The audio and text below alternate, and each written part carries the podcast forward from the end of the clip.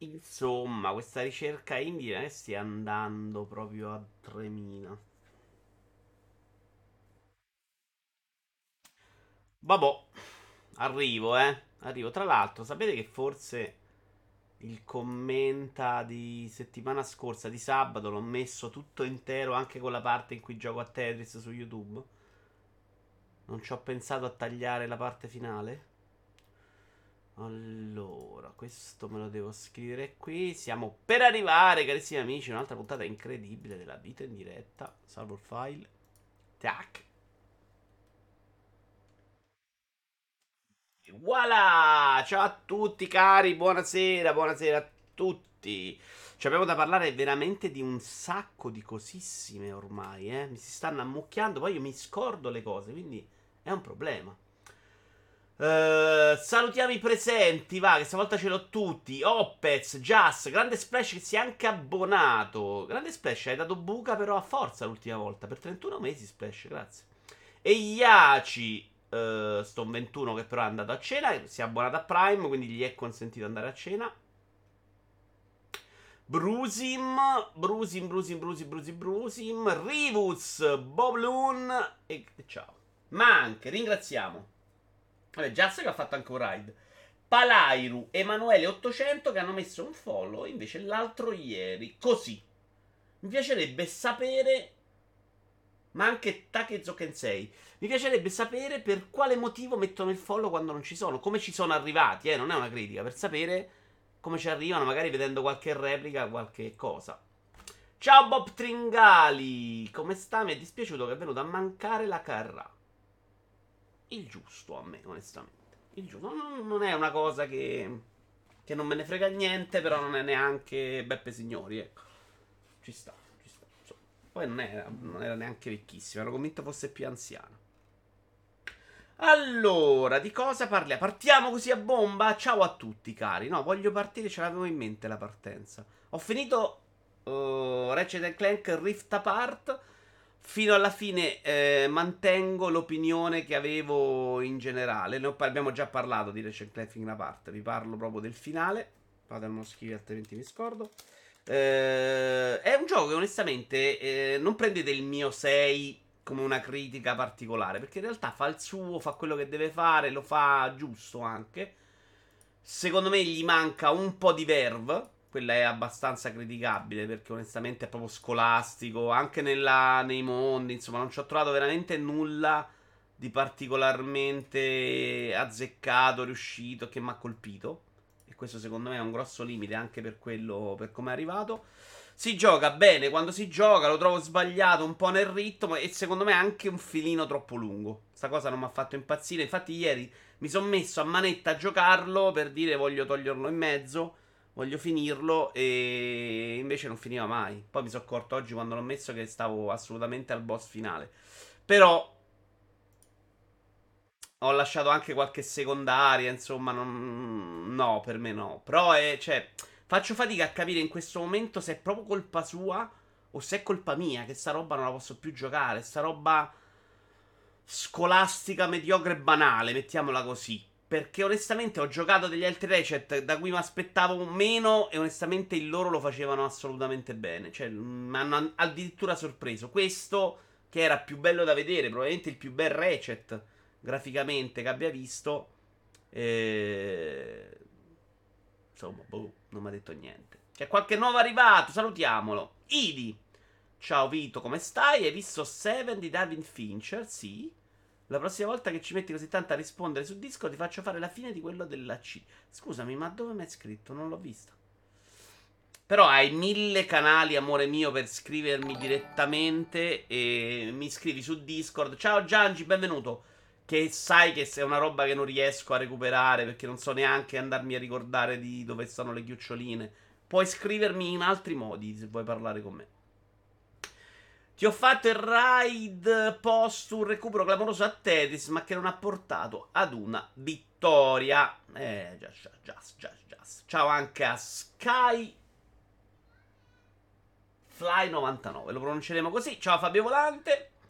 Uh, quindi ci ho preso con il Vito Vote. Se fermasse Indovina Metacritic potrei rivincere il campionato. Se tornasse. Eh sì, l'avevo anche detto già, però più o meno a giudizio. Uh, carino, le sparatorie sono a livello molto più alto su tutto il resto del gioco. Assolutamente. Quando si spara è un bel gioco. Infatti, la parte di ieri, oggi, in cui si, spara- si sparava molto di più, poteva quasi portarlo al 7. Però c'avevo già i testicoli talmente sbatacchiati e il fatto che poi continuasse ad andare avanti su una roba che a, a livello di trama sembrava finire. Il fatto che c'ha sta trama da film Disney, volemo se bene, che, che, secondo me prende veramente troppo spazio, ma comunque tenuto sul 6. Però la, parte, la seconda parte secondo me è un po' in salita.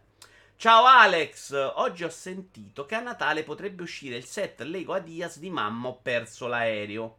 Non è una non leak, è uno dei set... Um, accettati dal progetto Lego Ideas, quindi prima o poi esce. Hanno anche annunciato quello di Seinfeld, ma mi pare veramente uguale a quello di Friends riadattato. Poi lo vediamo perché ce l'abbiamo in lista, però no, è, la, è l'appartamento di Seinfeld. Sono gli appartamenti di alcune serie TV che sono molto simili. E in realtà, se lo guardi bene, dopo lo vediamo, no, perché il pavimento invece è molto diverso. Mi manca l'indovina Metacritic, dice Iaci. A me mica tanto, perché è una discreta rottura di coglioni per me.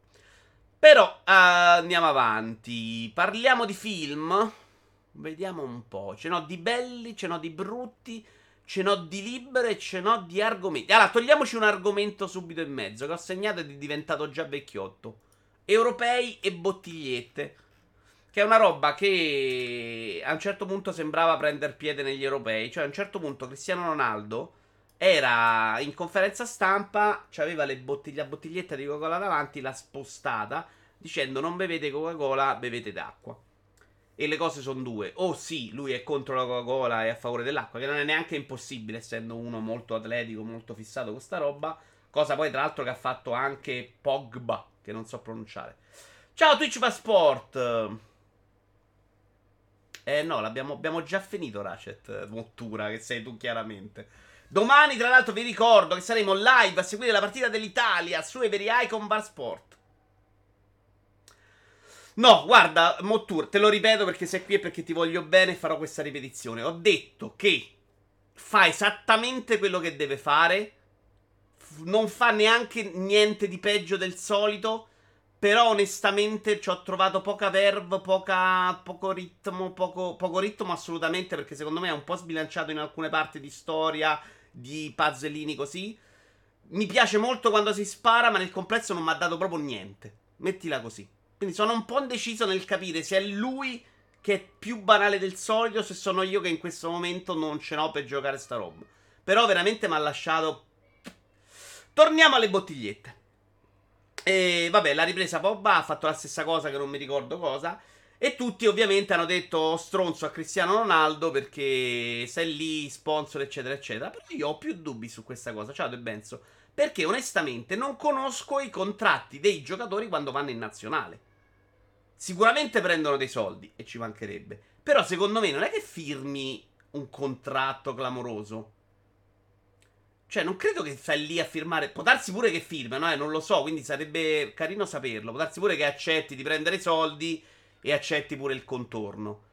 Perché se non lo fai, cioè sto giocando alla Juve dove firmo e accetto pure che mi infilino una jeep nel culo, secondo me lì è indiscutibile. In nazionale, secondo me il fatto che sfruttino la mia immagine di calciatore barra azienda, come è un Cristiano Ronaldo oggi, che non è mai nella vita solo un calciatore, ma una roba importante e come gli influencer, prendo 30.000 influencer, prendo 30.000 euro per dire sto mettendo sto orologio, non capisco perché lui invece dovrebbe regalare la sua immagine alla Coca-Cola alla nazionale. Che cazzo se la incula? In, o alla UEFA, per dire. Quindi il mio punto di vista, in mancanza di notizie concrete sui contratti, non è contro Cristiano Ronaldo, come ho sentito io ed era tutto normale. Poi magari qualcuno lo sa, ci stanno. Però a giudicare dai giornalisti che sono visti questi giorni, insomma, c'era la la signora che ha chiesto a Barella se, cosa ne pensava, come aveva vissuto le notti magiche d'Italia 90, uno nato nel 98 tipo. E Iaci dice, ma ci sta benissimo che ci credesse, è un salutista convinto. Uh, se messaggio avesse dato qualcun altro le reazioni sarebbero state diverse. Così come tu lasci me, dice Mottura. Di che stai parlando, Mottura?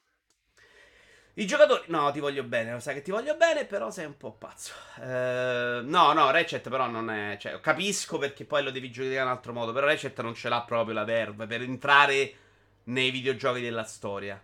Cioè, non... Tra l'altro, i giudizi che ho letto io di tutti, non mi ricordo se ho letto anche il tuo, ma mi pare di sì. Erano più o meno quella roba là. Poi, con un altro metro di giudizio, perché si va in un'altra direzione. Cioè, si va quella nel giudicare il gioco in un complesso di cui a me non frega niente. Io ti dico proprio il gioco, cosa ha dato a me sto Rift Apart? Un cazzo, infatti l'ho già venduto a Byron. Gli danno un forfait per i tornei estivi al massimo qualche premio a seconda del piazzamento, dice Benz. Mmm. Non lo so se è un forfait. Non lo so. Secondo me prendono soldi anche a partita. Eh. Se no, non ci vai oggi. Cioè, non, tu stai prendendo uno come Cristiano Ronaldo prende 30 milioni l'anno.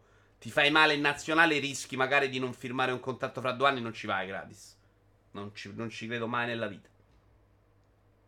Se lo avesse fatto uno dei nostri o comunque uno simpatico, solo lodi. Beh, non è che Cristiano Ronaldo sia uno che stia sul cazzo a tutti, eh. Ciao, sparapalle.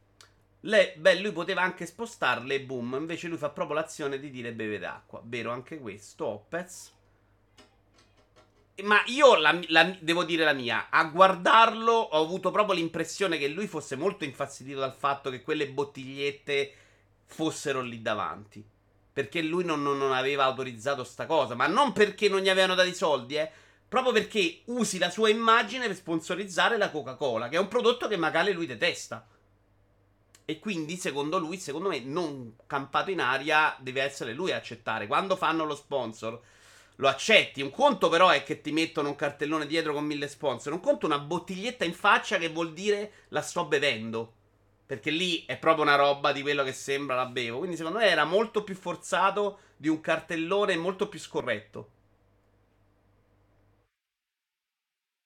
Madonna, che incompetente che ce l'hai, Fabio? Ah, lei, la raga, la signora, la, come cazzo si chiama? Ma non è neanche un incompetente. Poi mi sono andato a vedere chi è, non me la ricordavo. È una che fa sto mestiere da 40 anni. Non credo che sia un incompetente. Sai, sono quelle domande cretine che ti scordi che. Da vecchio, da boomer, non da incompetente. Cioè, da quello che ti scordi che c'hai davanti uno che può essere nato dopo che tu eri vecchio. Cioè, sta roba, secondo me, non è impossibile. Cristiano Ronaldo è super salutista, per questo ha fatto così. Poi magari ci sono cazzi tra lui e la Coca-Cola su accordi mancati per sponsor ed altro ed è per questo che ha fatto così. A livello etico non esiste nessuna azienda grande che paga gli sponsor che non sfrutti, avveleni, ingrassi qualcuno. Suo discorso lo accetto da uno che rifiuta di sponsorizzare prodotti, non da uno che chiama il figlio colonnello Sanders. La credibilità di chi lancia il messaggio è fondamentale. Perché lui poi nei giorni dopo gli hanno detto non si cazzi che sei il salutista, hai fatto Fred Kitchen, come cazzo si chiama. Che come critica etica ci sta, però lui non è che ha detto, attenzione, non è che ha detto no, sta roba è una merda, vi uccide, ha detto bevete dell'acqua che è meglio. Magari nella Coca-Cola non ci credi. Comunque, secondo me il nodo del contratto, io voglio portarvi la vostra attenzione su sta cosa del nodo del contratto. Per me è importante sta cosa a prescindere e per giudicare quello che fa. Cioè, non è, nor- non è normale che, che, la UEFA decide che gli piazza una bottiglietta di Coca-Cola in faccia e lui deve far pippa se non ha firmato un accordo in cui lo accetta. Questo dico, soprattutto se è Cristiano Ronaldo, che è uno che sposta qualcosa sul mercato. A prescindere dal fatto che sti cazzi lo fa per etica o lo fa per soldi. Secondo me non è giudicabile neanche se lo fa per soldi. Eh, questo dico. Infatti, ogni anno c'è qualcuno che lascia la nazionale. No, la nazionale si lascia per altri motivi, dai. A fine carriera, soprattutto. Mm, mottura. Ma nei videogiochi della storia mai ci mancherebbe. Però a me ha assolutamente divertito, anche se non è di quel livello che si pensava potesse essere. Bravo. Parliamo sempre di Ratchet Clank Rift a parte. E ci sta, sono, abbast- cioè, sono d'accordo. Anch'io. Io ho comprato la PlayStation 5 per giocare questo Ratchet Clank, assolutamente. Poi mi sono trovato tra le mani Returnal e Astrobot che mi sono piaciuti un sacco. Uno perché è un gioco clamoroso, Returnal, l'altro perché è un omaggio al mondo PlayStation incredibile. Però secondo me io non mi sono neanche divertito così tanto, mettiamola così. L'ho trovato divertentino, l'ho giocato a normal, eh, potrebbe essere stato un grosso errore secondo me perché banalotto a normal. Magari ad hard era più divertente. Però ormai commetto sempre questo errore di, del me che non era il grande giocatore di Souls e che si giocava i giochi a normal con tranquillità. Oggi magari patisco questa mancanza di sfida che però non cerco io nella vita. E, e sono pure morto qualche volta, onestamente. Quindi non credo sia quello. Credo che gli mancasse proprio quel più. Quella roba da guardare che dico, Madonna, sto mondo che figo, che invece non ho trovato mai. Ho trovato proprio scolastico. Infatti è un 6 non critico. È un 6 di. Vabbè, ma mi è passato addosso. L'errore dello sponsor che è troppo invasivo nel contesto della conferenza. Una bottiglia da 2 litri di coca davanti alla faccia mentre devi rispondere alla stampa dà fastidio anche se sei Ronaldo, dice Twitch pur. A me darebbe fastidio se non me lo chiedi. Cioè, se mi dici guardate, siamo d'accordo di sponsor, mettiamo una bottiglietta, io ti posso dire sì o no. Mettermelo lì davanti perché sai che io vado in conferenza e sai che io sono Cristiano Ronaldo, secondo me è una roba scorretta. Poi magari, cioè, però capite che il punto è il contratto. Cioè, se io firmo una cosa in cui lo accetto, pippa. E non credo sia impossibile, visto che nei giorni dopo sta roba è finita e la UEFA ha detto faremo penalizzazioni. Però la UEFA continua a dire faremo penalizzazioni anche su cose senza senso, quindi boh, non lo so. Mi piacerebbe una dal giornalismo anche. Mi piacerebbe si parlasse seriamente di questa cosa. Invece non è passata così. Stronzo Ronaldo, bravo Ronaldo, e ormai è tutto così. Io ricordo Mbappé al mondiale che diede il suo contributo in beneficenza. Ed era tipo 180.000 euro. No, no, i soldi non sono tantissimi. Che prendono soldi per le partite ci sta. Però bisogna vedere, cioè, per prendere i soldi da uno, un assegno, devi comunque firmare qualcosa, secondo me. E magari c'è scritto: guarda, vieni in nazionale che fa parte della UEFA o fa parte della FIFA e quindi accetti tutto il contesto.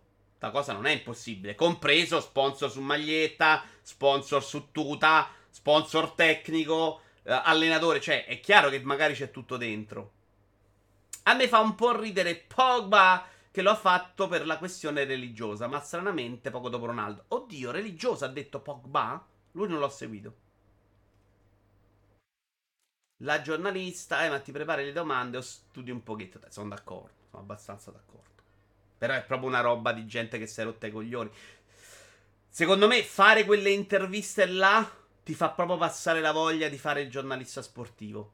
Infatti, nelle giornate di Serie A, io lo dico da ascoltando spesso Radio Romane, non ci mandano più il giornalista bravo che, che, che si rompe i coglioni perché fai la, sempre la stessa domanda eh, a cui devi aspettare sempre la stessa risposta. Perché piace un sacco a loro dire che i giornalisti fanno, sono fastidiosi e tutto. Però poi, se fai la domanda un po' particolare, ti buttano fuori e quindi sei molto ancorato. E quindi mandano i giornalisti alle prime armi. In nazionale ci sono di solito a seguirla. La nazionale ci sono di solito i giornalisti con più esperienza e quelli più bravi.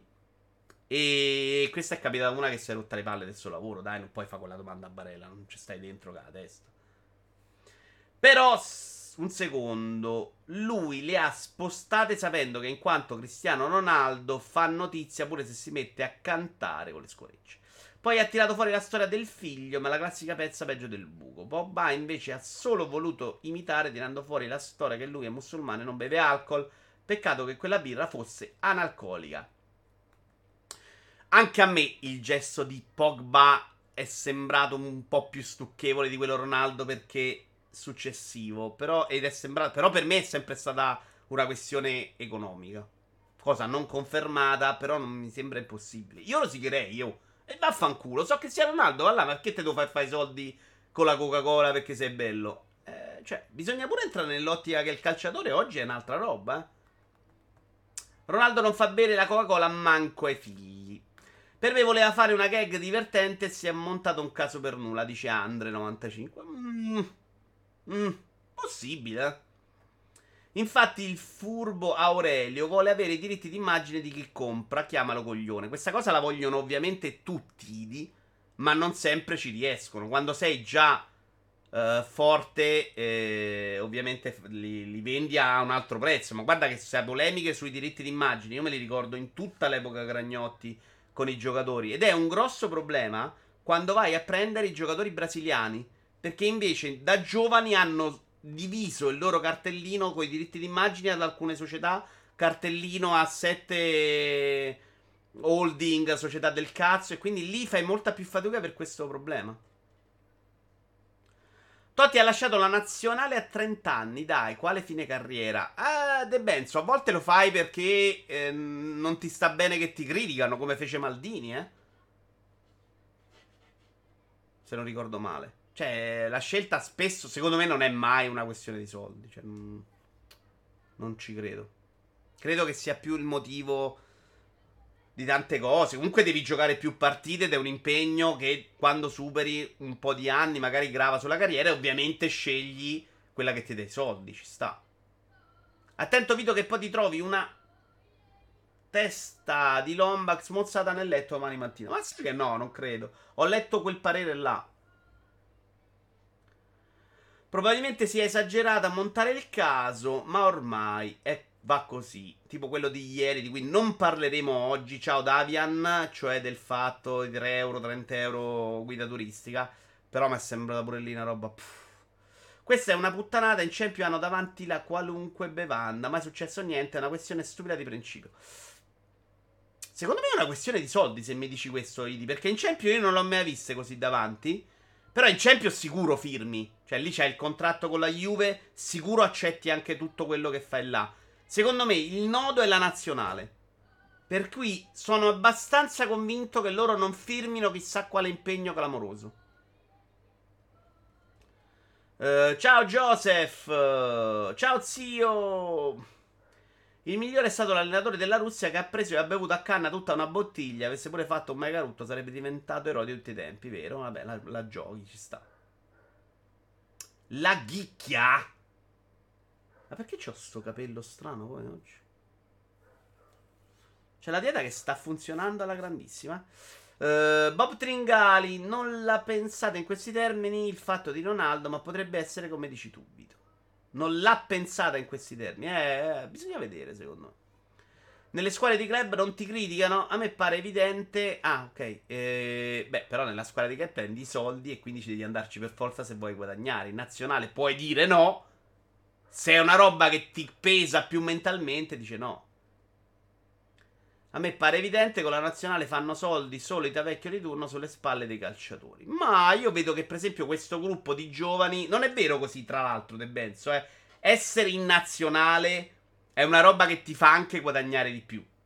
Ed è evidente questa cosa. Cioè, nel momento in cui fotterono la Gea, una delle accuse era quella di portare in nazionale gente per fargli acquisire valore. Quando vai in nazionale non solo vale di più il tuo cartellino, ma tu chiedi più soldi, quindi no. Cioè, è un, una via di mezzo, ho capito quello che dici tu. È in parte vero, ma è in parte vero per, fino a un certo punto. Quelli che stanno giocando oggi, secondo me, hanno una gran voglia di andare in nazionale. Ma proprio tanta, di giocarla per questa cosa della nazione. È una roba d'immagine, è una cosa bella del gruppo, no? Cioè, non è una roba comunque molto figa. Ripeto, per una volta che un calciatore lancia un messaggio condivibilissimo, tutti a dargli contro solo perché è Ronaldo. Beh, no, Iaci, però attenzione, gli hanno dato contro perché sembra una roba piazzata casualmente una volta tanto nella vita. Non è proprio così. Se va infatti a, a sindacare nella sua carriera, come diceva Idi, scopri delle sponsorizzazioni col cazzo che si è fatto sti problemi. Quindi, se lo fai per soldi, come è giusto che sia, ma la spacci per una questione etica, fai schifo. Cioè, quindi secondo me la critica non è neanche campata così in aria.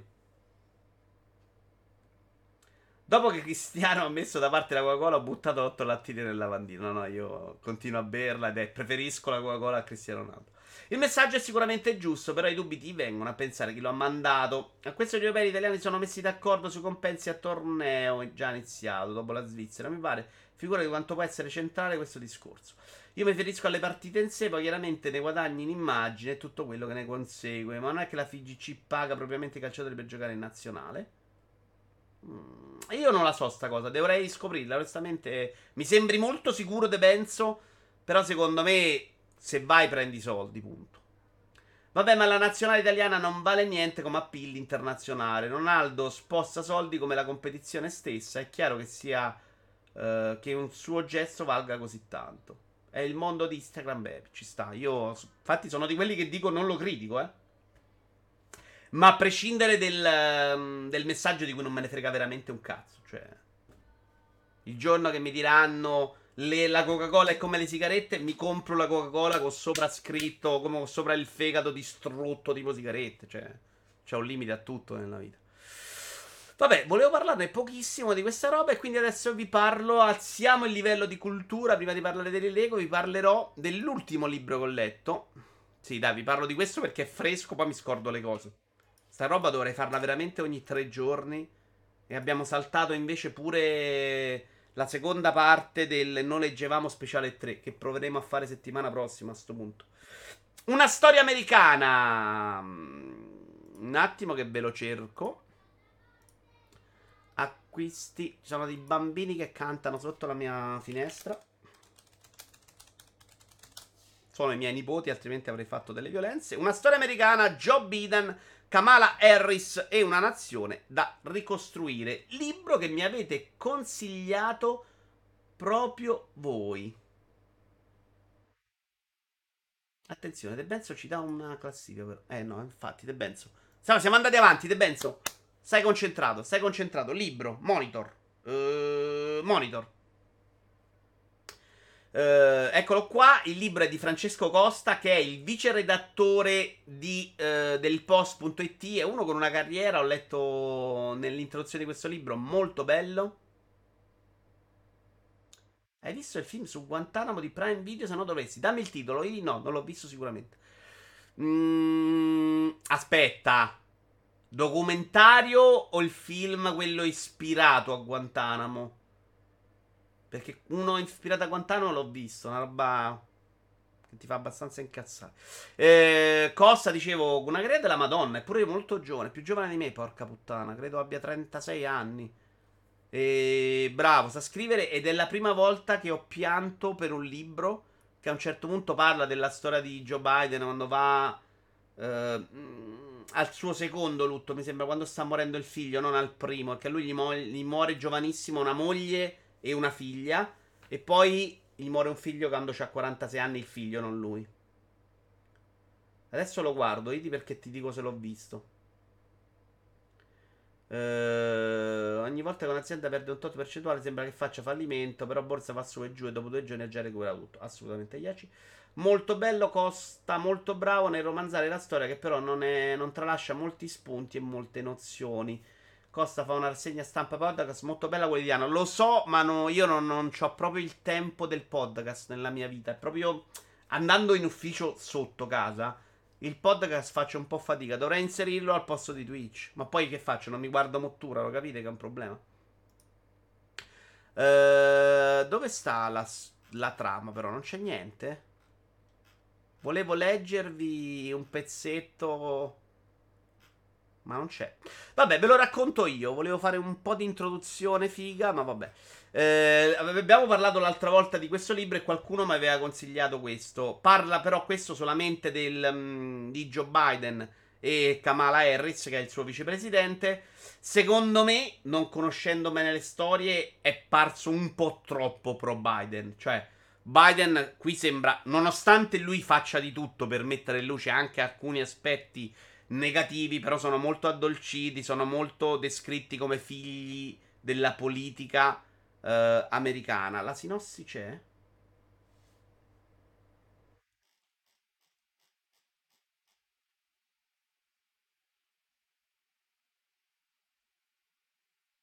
Non lo vedo.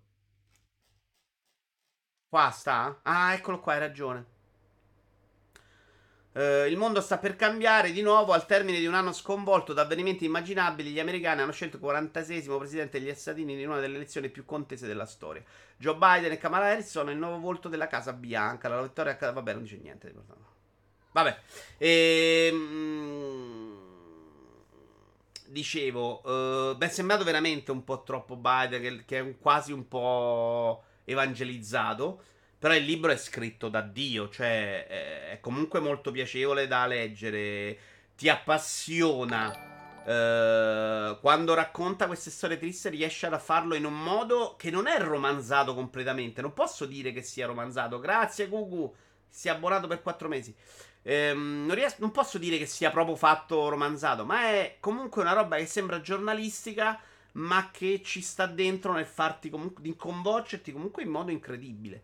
Ehm, molto più incentrato su Biden che non su Kamala Harris. Racconta comunque alcune cose eh, dell'America, di quello che è successo nell'America in alcuni momenti.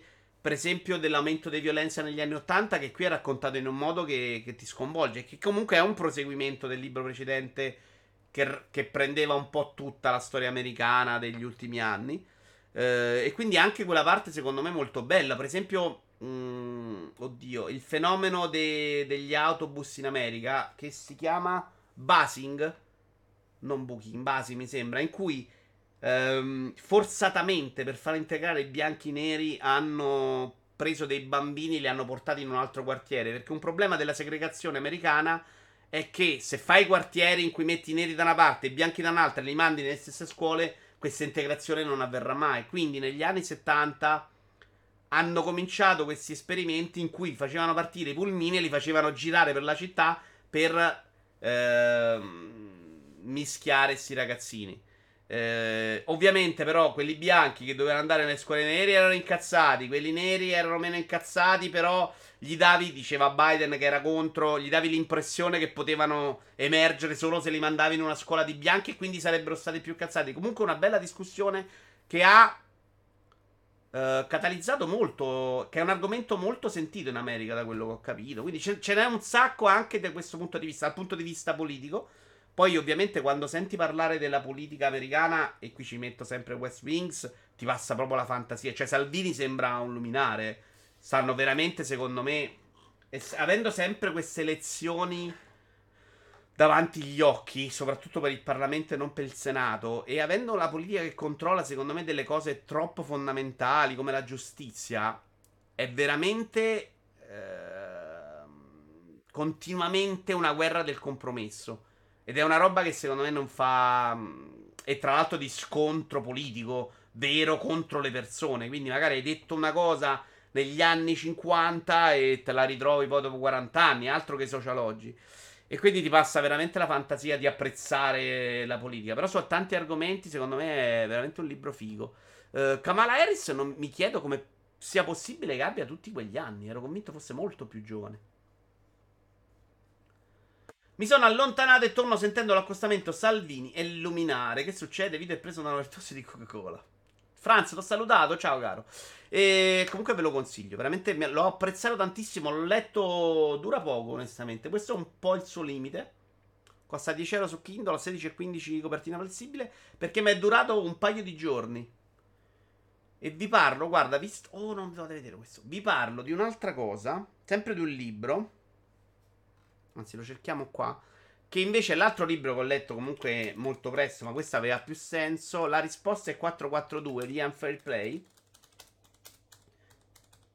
Che è Unfair Play, io credo che sia la costola calcistica sportiva di mm, Spinoza. È un libro divertentissimo. Uh, è diviso in capitoli che parlano di singoli calciatori e in altri che parlano di argomenti calcistici molto più vari. La risposta è 442, è il primo e di conseguenza il migliore libro del collettivo umoristico Unfair Play. Vi consiglio di seguirli su Twitter, tra l'altro. Un gruppo di arrembanti, scritt- arrembanti scrittori che dal 2014 raccontano di sport guardando nel loro occhio cinico e disturbato. L'altro era buono, ma l'ho perso per una scommessa durante un'Italia-Svezia. Il testo ripercorre le vite di 40 grandi campioni della storia del calcio senza concentrarsi sui tirolfi che trionfi li hanno resi famosi, quanto piuttosto sui paradossi, le scorrettezze e le debolezze.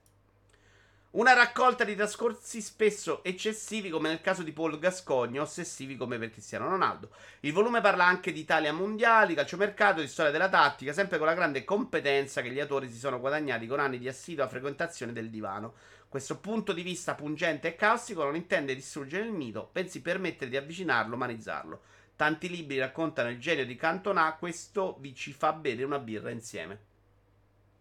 Mi ha divertito un casino. Ehm, per darvi l'idea del tono, dovete, prese- dovete aver presente le ehm, descrizioni che fa Spinoza dei cantanti di Sanremo. Quella roba là, un po' più eh, ingrandita. eh, e con più battute, insomma. Poi alcuni capitoli sono ovviamente meglio di altri, credo che si, siano anche un po' divisi. Però mi sono divertito un sacco, cioè ha delle belle battute fresche, non scontate, assolutamente delizioso. Sono in scaletta almeno 15 minuti di dibattito su Ciro Immobile. No, ma ha fatto bene a dirlo e lo faccio, perché in questi giorni ho dovuto difendere spesso Ciro Immobile. E non perché sono pazzo perché devo difendere ad ogni costo. Però mi è sembrato effettivamente che sia stato criticato un po' troppo. Ah, ma non ce l'ho messo io questo libro qua. Vabbè. Ma non è che abbiamo già parlato della risposta è 442, no? La risposta è 442. Ehm, questo Opez è il momento in cui puoi consigliarmi cose se vuoi consigliarmele. Ciro Immobile, 15 minuti non ce li abbiamo, molto veloce. Eh, ha giocato una merda l'ultima partita. Ma l'ultima partita, io fino all'ultima partita non, non, era stato incredibile. Ma secondo me neanche terribile. Anche in quella in cui siamo andati ai supplementari. Secondo me lui si era liberato almeno quattro volte molto bene di tutta la difesa. Mettendosi davanti al portiere. Ma la palla era arrivata troppo lunga. Quindi lui si era mosso col tempo giusto. Ma era sbagliato il passaggio. L'ultima partita col Beggio ha sbagliato tutto. Cioè, una roba che non è immobile, è uno che cadeva sul pallone, che sbagliava lo stop ed è lì che dico non c'entra la posizione in campo.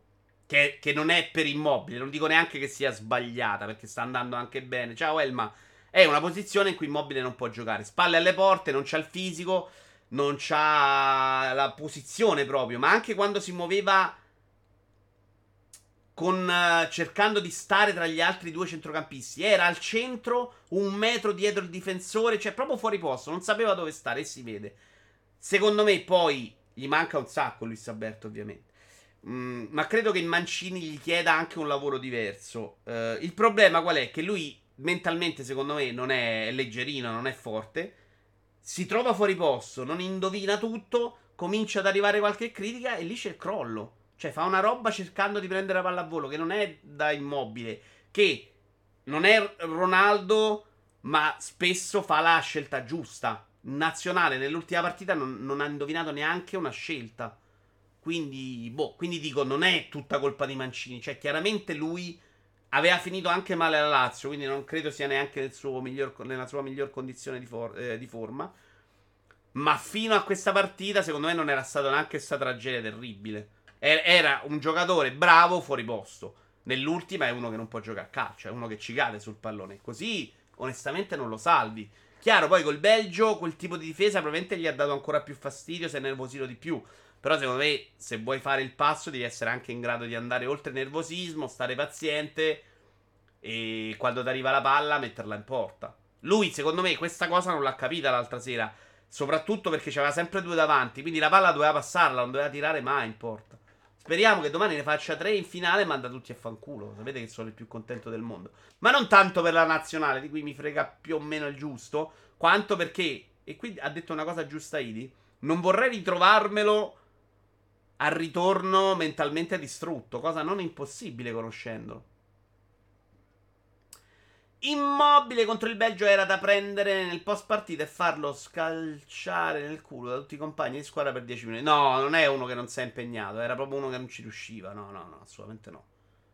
Ci prova, non ce la sta facendo.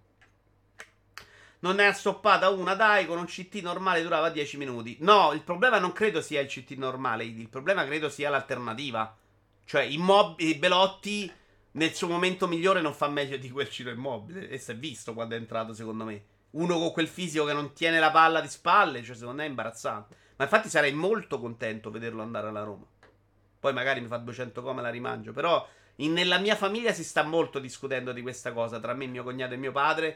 E io sono uno di quelli che è abbastanza contento se Belotti va alla Roma. Ma anche se Bernardeschi viene alla Lazio. Senti che ti dico. Bernardeschi non è mai arrivato a quei livelli e viene giustamente massacrato. Non ti presenti così in una partita dentro fuori. Ma se abbiamo Verratti, Giorgi e Barella. Mm, in che senso Fabio Volante? Che abbiamo un super centrocampo, dici? Poi se hai voglia, sì, secondo me non so, cioè Giorginio mi piace molto, Barella secondo me è un giocatore di livello e potrebbe diventare un fenomeno, ma non lo è al momento. Verratti a me non piace, non, non, l'ho mai visto giocare delle robe incredibili. Poi magari mi sono perso io le partite. E è possibilissimo, visto che la nazionale non la guardo mai, e sicuro non guardo il PSG. Poi se hai voglia è più lungo ma molto interessante questo evento. Allora attenzione, Opiz mi consiglia delle cose. Come prima il manga. Manga però?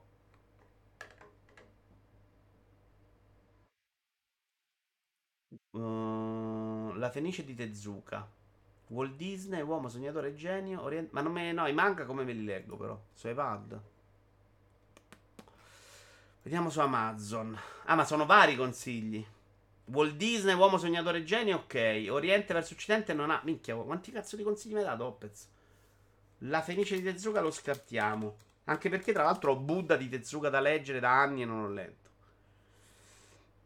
Ma soprattutto ve lo faccio vedere perché lo scartiamo. Qua sta una trambata la Fenice, ma sei pazzo. 11,40 a Tankobon, immagino. Che bella però questa di copertina. 6,30 euro. Ma c'è anche Kindle? Non c'è Kindle. Uh.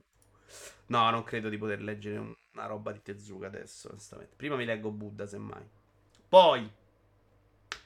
Walt Disney, uomo sognatore genio, ma non mi dispiace perché ho visto un documentario di Walt Disney, secondo me... Ah no, dovevamo vedere pure quella roba di, di prima, porca troia.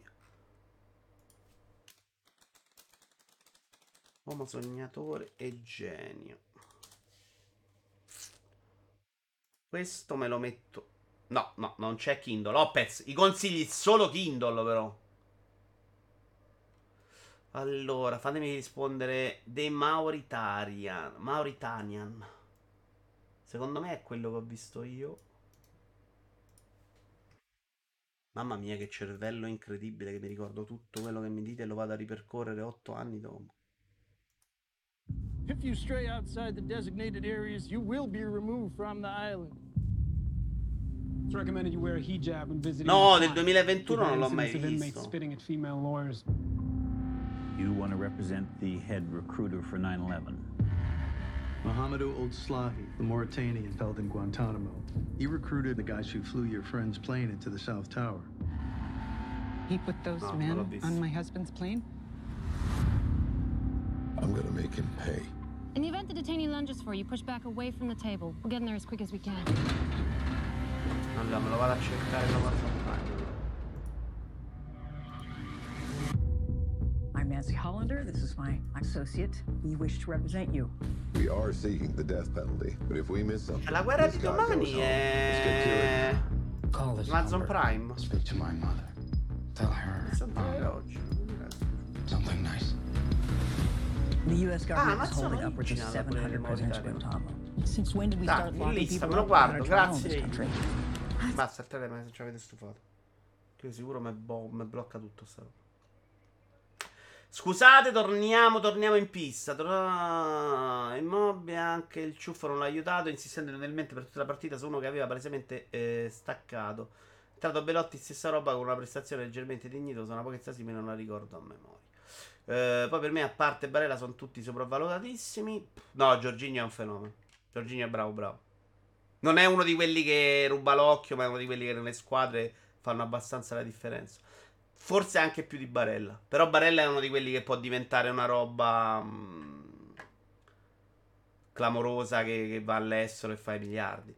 Non ha la testa del grande giocatore, non ha carattere, per conferma vedi fallimenti all'estero, a Dortmund e Siviglia, credo. Sì, Joseph. Uh, non sa affrontare bene le difficoltà. Non è vero che non ha carattere, perché nella Lazio il carattere ce l'ha. Non è uno che in partita non ha carattere. È uno che deve essere molto coccolato per fare bene. Ciao intanto a Tommaso che ci dice che è fighissimo la guerra di domani. Ah.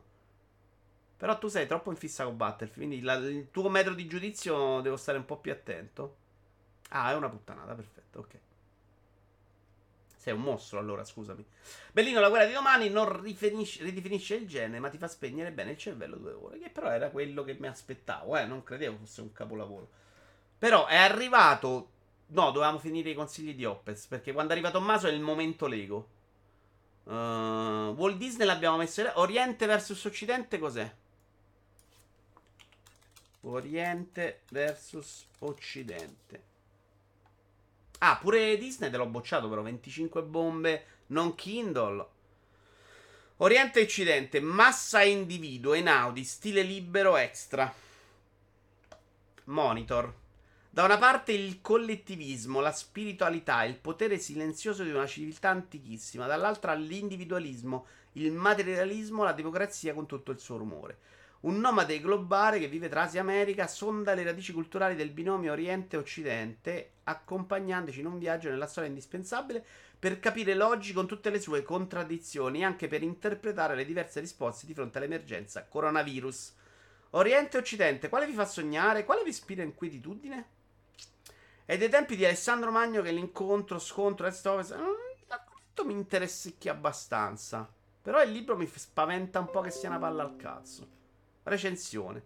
Un libro che consiglio per chi ha una voglia di conoscere l'Oriente e il suo rapporto con l'Occidente. Tra l'altro, la mia tesina delle, delle superiori, sì, del liceo, è stata Oriente versus Occidente. Solo che mi aspettavo un paragone più equilibrato di Oriente e Occidente, mentre c'è più Oriente di Occidente. Per questo avrei preferito come titolo del libro Lo sconosciuto Oriente oppure Oriente Occidente. Genesi di rapporto. Questo dà il titolo nella recensione. È sbagliato il titolo. Analisi approfondita di uno dei pochi giornalisti intellettualmente onesti, competenti che ha vissuto personalmente nei posti di cui parla. Linguaggio chiaro e comprensibile anche per i non specializzati del settore. E eh, vabbè, mettiamocelo in lista. Non lo so perché ho ancora un po' paura. Ma l'ho messo nella lista desideri prima? Com'è la mia libreria, cazzo? Voglio metterlo. Audiolibro zero? Ah, gratis prima giorni con tipo. Uh, Vito, perché ti vuoi male? Di che parli, Just, del film? Fighissimo, solo sei saltato agli anni 80. Vito Iovara, hai visto quel... Ti ho messo un link, tra l'altro, in Discord, Elma. Mini documentario su Sonny Liston che ti ho linkato su Discord. Non parla solo di box, ovviamente. Razzismo, mafia, genitori che picchiano i figli e li usano per tirare l'aratro. L'aratro. No, non l'ho visto il Maria perché tu mi consigli tutta roba in inglese, lo so. Oh mio Dio, ma parla di me quando dice del giornalista. Allora, è Federico Rampini. No, potevi essere. Poi eh, sembrava la tua, eh, Tommaso. Eh, come lo metto, scusate, nella mia mm, lista dei desideri? Non posso.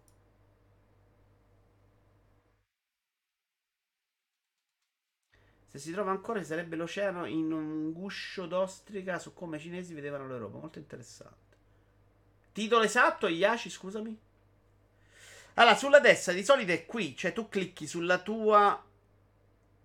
Vabbè, qui, è... qui invece aggiungi alla lista, hai ragione. Tac. Però non l'ho fatto prima.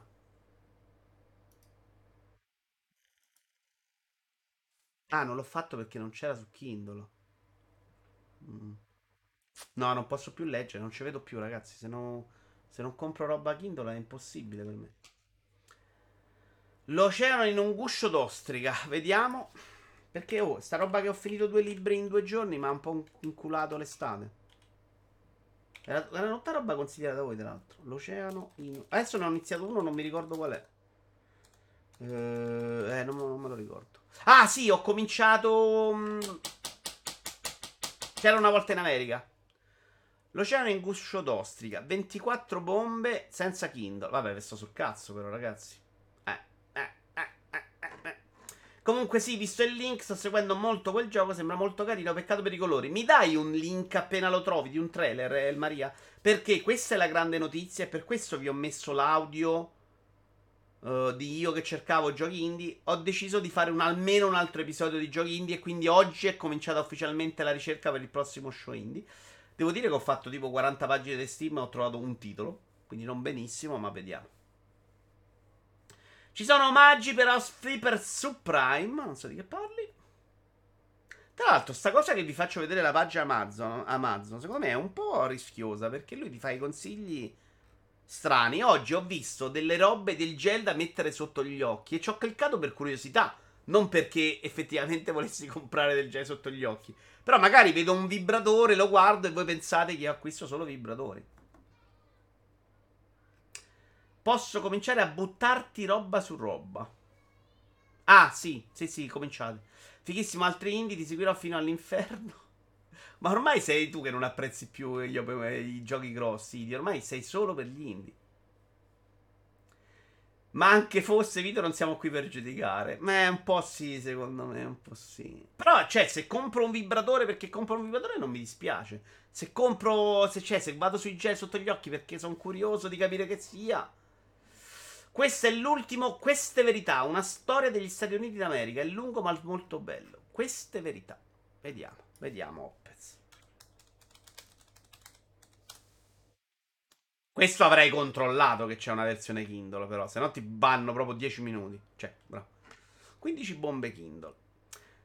Allora, c'è la dichiarazione di indipendenza, così per cominciare. Noi riteniamo di per sé evidenti queste verità, che tutti gli uomini sono creati uguali, che essi sono del creatore dotati di certi inalienabili diritti, che tra questi diritti sono la vita, la libertà e il perseguimento della felicità. Che è una roba veramente, se ci pensate, per quando è stata scritta veramente fantastica e innovativa. Poi non se la sono inculata neanche loro, onestamente. Eh? Ma neanche quelli che l'hanno scritta. Questo è fantastico.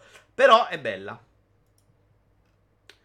Uh, Gilles Lepore ha messo la verità di Jefferson al centro della sua indagine su oltre 5 secoli di storia. La nazione inizia con Cristoforo Colombo nel 1492. Minchia, ci hanno girato un po' intorno. E si conclude nel paese diviso e tormentato della presidenza Trump, quindi è recentissimo. Gli americani di oggi discendono da conquistatori, da conquistati, da schiavi, da proprietari di schiavi, da immigrati, da coloro che hanno combattuto l'immigrazione. Una nazione contraddittoria sin dalla sua nascita è destinata a discutere per sempre sul senso della propria storia, perché in quel giovane paese votata la libertà non tutti erano liberi. Le razze diverse da quella bianca dominante, le donne, le persone sessuali hanno potuto davvero esercitare i loro inalienabili diritti? No, no, no, no. La democrazia americana ha mantenuto tutte le sue promesse? Vabbè. Mi intriga però, mi intriga. Aggiungi alla lista. Tacchete. Poi si sceglie prima di andare. Oh, ciao caro. Poi cancellare la cronologia degli articoli visitati comunque non c'è frega niente. Guardatemi i miei vibratori, ma sti cazzi. Cioè, no, no. Non, le cose orribili che faccio non sono qui, onestamente. La finanza non può vedere, cioè non, non può farvi niente dalla mia cronologia Amazon, quindi. Ciao Dario! Ne ha parlato anche Francesco Costa di questo libro. Ottimo, ottimo. Mi sembra però una roba un po' diversa, però sono curioso, quindi no, ci sta, ci sta. Domande di cui tutti sappiamo già le risposte, grande libro sulla carta. Vabbè, però spiega perché, non credo che la risposta sia sì o no. Abbiamo detto momento Lego, che lo chiameremo proprio così da oggi in poi. Devo fare... Ma c'era 5 prima, o mi sbaglio? 5 mi devi fare la roba per il 15 luglio. Sono pazzo? No, c'era 5. Ti ho salutato? Aveva scritto quanto gli manca Luis Alberto. E una bella sigla momento Lego. Se ti va a 5, guarda. Mi serve un altro che mi fa le robe, però non posso rompere i coglioni sempre a 5. Cazzo, datevi da fare. Abbiamo due cose belle della Lego. Una è il pick up. Che è leak. Non è leak, cioè è stata liccata, ma adesso è sullo shop. Tac. Che è bello, onestamente dei 7 creator non mi fa neanche impazzire, però questa è la roba che devo comprare per forza perché è la serie. Lego, eh, hai rotti i coglioni con questo sondaggio. No, no, tranquillo, 5 non è urgente. Eh, 130 euro non è neanche pochissimo, però i pezzi sono tantini. La cosa stupida è che lo hanno annunciato adesso. In America si può già acquistare pre-order e in uscita in Italia danno primo ottobre. Onestamente, questa cosa dei pre-order l'hanno fatta già una volta e non c'era data esattamente come in America. A un certo punto l'hanno spedito. Vai a capire che cazzo stanno facendo adesso. Secondo me hanno sti problemi pure loro di materiali, di distribuzione e quindi vanno un po' a caso. Entra in Italia, ci becchiamo il primo ottobre. La disputa discreta rottura di scatole. Non è bellissimo, però fa il suo. Nella serie non ci sta neanche male, onestamente. Ed è sempre più bello della DB5 di GoldenEye, insomma, di, di James Bond che faceva cagare. Io purtroppo sta roba non la neanche spondo, la metto in un sacchettino. Ecco, visto così è più bello, dai. Che ne pensi dell'app che scannerizza i pezzi di Lego che hai e ti consiglia cosa costruire? L'ho vista, Dario. Ho sentito un sacco di gente, secondo me, che non monta Lego che si è esaltata, ma è una cazzata. Cioè, ci fai veramente poco, secondo me, con una roba del genere. Che ci fai? Ti dice monta sta roba e ti servono altri 800 milioni di pezzi. Non è quello che serve. Una roba figa sarebbe che lui ti trova dentro al mucchio il pezzo che cerchi, ma non è quello che fa. ti dice che sta in questi set. No, una cosa figa è che ti dice in quali set è di quelli che hai scelto tu. Della tua, e là già un po' meglio. Però onestamente l'uso pratico secondo me poca roba. Pick up generico devono fare quello di Stanford and Son, dice Iaci. Che, che hai visto solo tu, Iaci, che sei vecchio. Io giovane non lo conosco. Questo è gara di montaggio, dice so- No. Gara di montaggio sono proprio bandite nella vita perché mi distruggono fisicamente. Ti trova anche il pezzo che cerchi e questo già meglio, onestamente, se funziona. Già, però è pure la parte bella dei Lego, quindi boh, ho i miei dubbi. Eh, togliamo monitor, invece la roba figa di oggi è Senfield, di cui parlava prima Alex. Che costa 80 euro, 79 euro? Adesso lo vediamo. Io non sono mai stato un grande fan di Seyfield, però è troppo vicino a Friends e quindi non posso evitare di fare una serie con Friends. Capite? Tac. Allora, una grossa differenza dai set Friends è il pavimento, che è pavimentato, mentre Friends non lo è. Poi mi sembra esattamente quello. Cioè, il set, le prime due serie le ho viste, quindi onestamente ci sta. Mostro perché non, mi, no, non, non me ne sono innamorato, Brusim, però anche perché l'ho visto tardi. Capisci? E, e quindi non, non, visto adesso è un po' complicato, un po' invecchiato. Non è che avevo le mie illusioni, ho visto quello che faceva nel trailerino e non sembrava che facesse esattamente quello. Sembrava che ti dava un pezzo e ti diceva ci fai sta roba qua. Allora, uh, la, la, la, 80 dollari, quindi 80 euro. Sta scritto qua. Sì, 80 euro. È bello, onestamente non mi dispiace per niente. Vi- ho visto anche qua mille citazioni agli episodi, che però io qua non conosco. Quindi sarebbe un set molto meno per me. È un Lego Ideas, però ci sta dentro, una roba rivendibile alla grandissima, perché no? Mi guardo Seinfeld. Ah, c'è anche sto pezzetto a parte che è lui mm, che fa lo stand up. Cosa ho detto a Iaci? Ah, che è vecchio. Scusa. Vabbè, ma lo sa che gli voglio bene. Però è vecchio. Eh.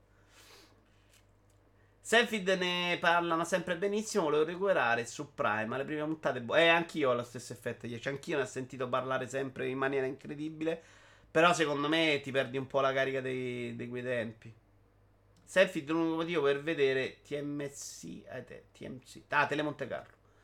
Eh, siamo tutti vecchi. Questo è un po' vero, Brusi. Questo è un po' vero. È un po' vero. Noi nel 90 c'eravamo per dire. Eh, per dire, la parte di stand up, lui era considerato uno clamoroso, molto elegante nello stand up. Quando guardi quelle parti là oggi, è una roba molto superata. E quindi secondo me ti diverti meno. Cioè, alcune cose fanno ridere di meno. Ma banalmente perché è vecchio, non perché è fatto male. Poi io, l'attrice, lei, che, che io sono un tifoso esagerato dopo VIP. VIP me ne ho mai parlato, sì.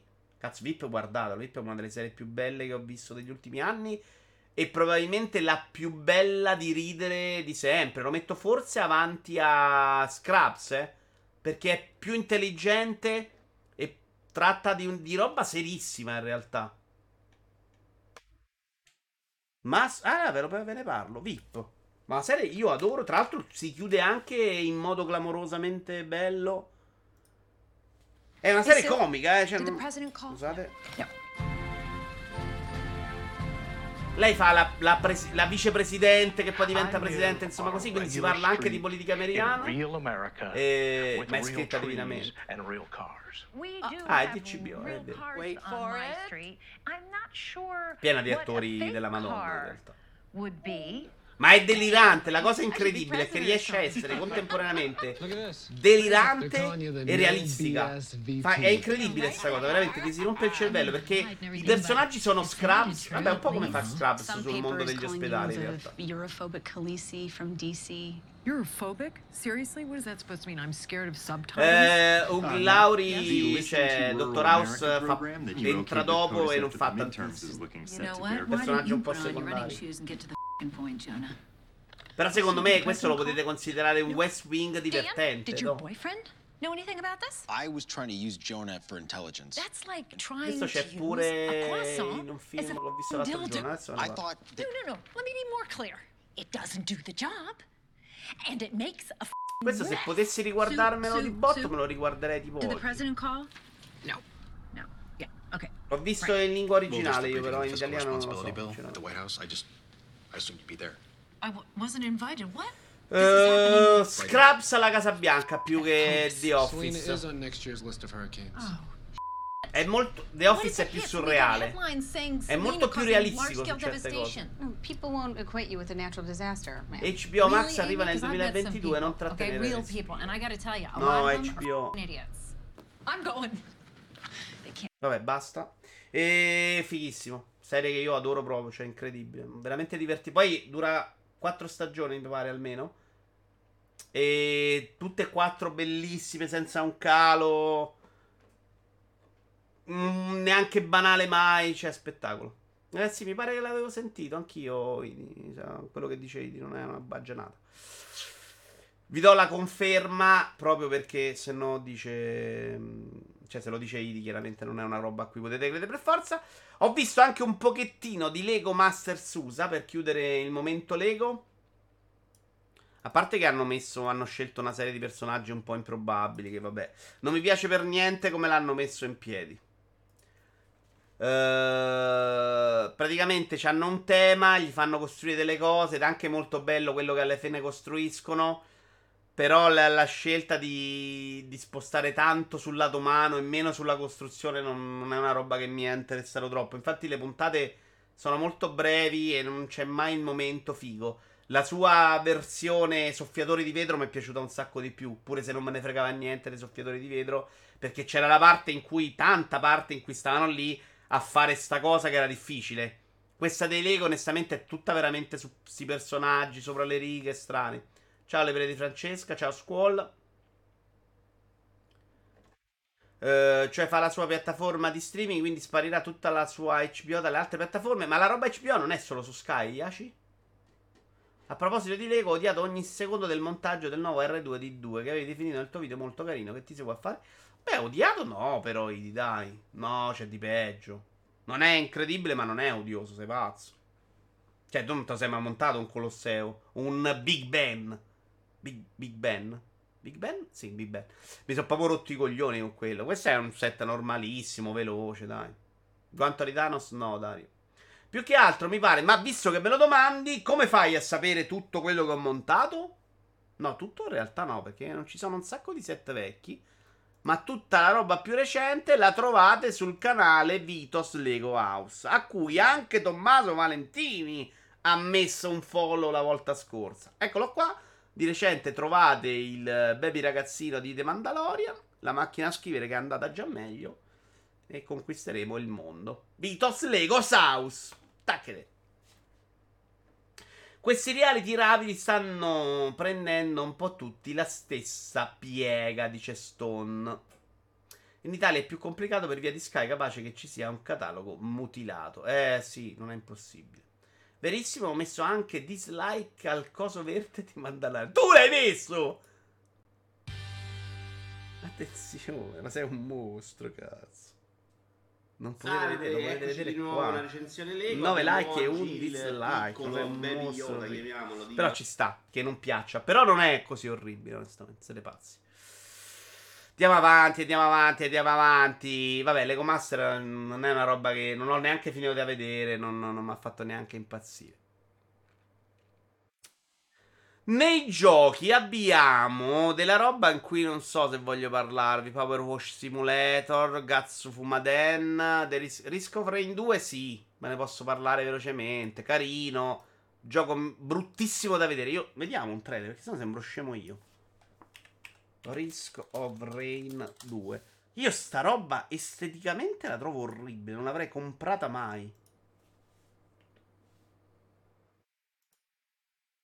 Non mi piace proprio, cioè la roba di una banalità. Dove va Opez? Ah, ciao Opez. Ehm, non mi dice niente. Però da giocare è una roba assolutamente decente, divertente. In cooperativa ci siamo anche divertiti a chiacchierare. È uno di quei giochi che secondo me funziona meglio di altri in cooperativa. Non c'è nessuna coppa. Però devi impegnare tutti eh, perché altrimenti perdi. Quindi in qualche modo la cooperazione sta nel fatto che non sia facilissimo. Eh, devi dividerti la roba, quindi c'è un po' di scherzo anche su quello. Eh, però non è che, che mh, devi dividere, devi fare una cosa con le abilità di uno rispetto a un altro. Ciao de sangre. E poi si spara tranquillamente, un po' come Destiny. Cioè una roba in cui spari, spegni il cervello e vai avanti nel tempo. Questa roba, secondo me, in cooperativa mi dà molto meno fastidio. E infatti Destiny piace un sacco da giocare. Poi mi rompe i coglioni quando uh, devo fare missioni 800 volte tutte uguali. Però Destiny sarebbe il gioco perfetto per stare in compagnia. Uh, hai ragione, maestro. Che coglioni quelli che si giocano in AAA invece di farsi i sechini su sta roba mediocrissima. Uh, non so di che parli. Se facevi a Destiny, ti ho risposto già adesso dicendo che è più o meno la solita barba. Solo che Destiny è bello da vedere, questo no. Uh, la struttura, secondo me, lo rende un po' più divertente di Destiny sul lungo periodo. Però, cioè, io giocherei un Destiny così lo giocherei stravolentieri. E non ho mai dato dei coglioni a chi gioca AAA, tra l'altro, se proprio vogliamo dirlo. Anzi. Sangre, da quanto tempo non venivi, caro, caro, caro? Uh, e poi vi parlo un attimino velocemente anche di The Wild Earth. Poi ci facciamo un po' di film, però, eh. Perché veramente c'ho una lista incredibile e tendo a dimenticare, a non sapere poi che dirvi. Tipo Luca non abbiamo parlato. Uh, The Wild Tars, che ho mollato. Ed è una roba che, come ho detto più volte, quando li prendo sul pass riesco a fare senza problemi. Questo se l'avessi comprato Onestamente, eh, probabilmente l'avrei finito. Per la parte che ho giocato io, era veramente una versione un po' banalotta di Pikmin. Io ho trovato tipo due esserini, ce ne stanno sicuramente degli altri. E, e, quello che mi chiedeva era fondamentalmente quello: c'era da andare a raccogliere dei oggetti lanciandogli contro questi, dei nemici lanciandogli contro questi e di risolvere dei piccoli enigmi in cui tiravi sti tizi a raggiungere il numero minimo. Quindi, fino a dove l'ho giocato io, era molto Pikmin. C'ha una storia un po' più impegnativa alle spalle, però scritta in un inglese che ho fatto anche un po' fatica, quindi sì e no, e poi non me ne fregava veramente niente. Con un. non un tema, un, un tono un po' triste di sottofondo perché lui sta cercando qualcuno, qualcosa, non ricordo se è un amico o qualche parente. E, però veramente la parte narrativa era lunghetta. C'era tanto da camminare a vuoto. C'era la meccanica giorno-notte che era fastidiosa pure qua. Perché dovevi ritornare all'accampamento se non andavi avanti. E quindi ho detto: Ci ho provato un sacco, l'ho rigiocato. Poi dicono: Vabbè, non lo molli. Poi c'è stata una parte un po' me. Però alla fine non era proprio niente, secondo me. Quindi, boh. Cioè, non mi sento di consigliarlo a nessuno. Nonostante per essere l'indie non è neanche terribile. Cioè, fa, quello che vuole fare, lo fa benino. Ma boh. Quando esce il corso per streamer professionisti? Eh, Andre, io l'ho scritto, devo convincere Sailor a prepararsi. Ha detto che, ne, che nel weekend va a comprarsi i leggings in un negozio cinese. Mi pare di Lotito della Salernitana. Se è stranamente sfuggente sull'argomento, mi preoccupo. No, è che onestamente è un argomento che non, non ne devi parlare se non lo conosci bene. Non lo conosciamo bene. È chiaramente una puttanata che Lotito sia arrivato all'ultimo momento. È chiaramente una puttanata che ci sia una regola che prevede che tu devi vendere una società in 30 giorni, che non ha nessun senso. Quindi non, non ci dovrebbe essere eh, che tu possa avere una squadra di Serie B e una di Serie A. Secondo me la regola giusta dovrebbe essere tieni una squadra di Serie C e una di Serie A. Quindi quando stai a fare il passaggio di là fai prima a venderla, onestamente. Eh, cioè, non devono giocare insieme No, alla fine sarebbe la stessa cosa probabilmente, adesso che ci penso. Cioè, sempre di corsa a vendere all'estate. No, una puttanata. Vabbè. E... chiaramente l'Odito sta facendo il fenomeno, però sul trasso non ti so dire proprio niente. Dice non conosco i personaggi, non so quali erano le richieste ufficiali della legge, non conosco niente. Cioè...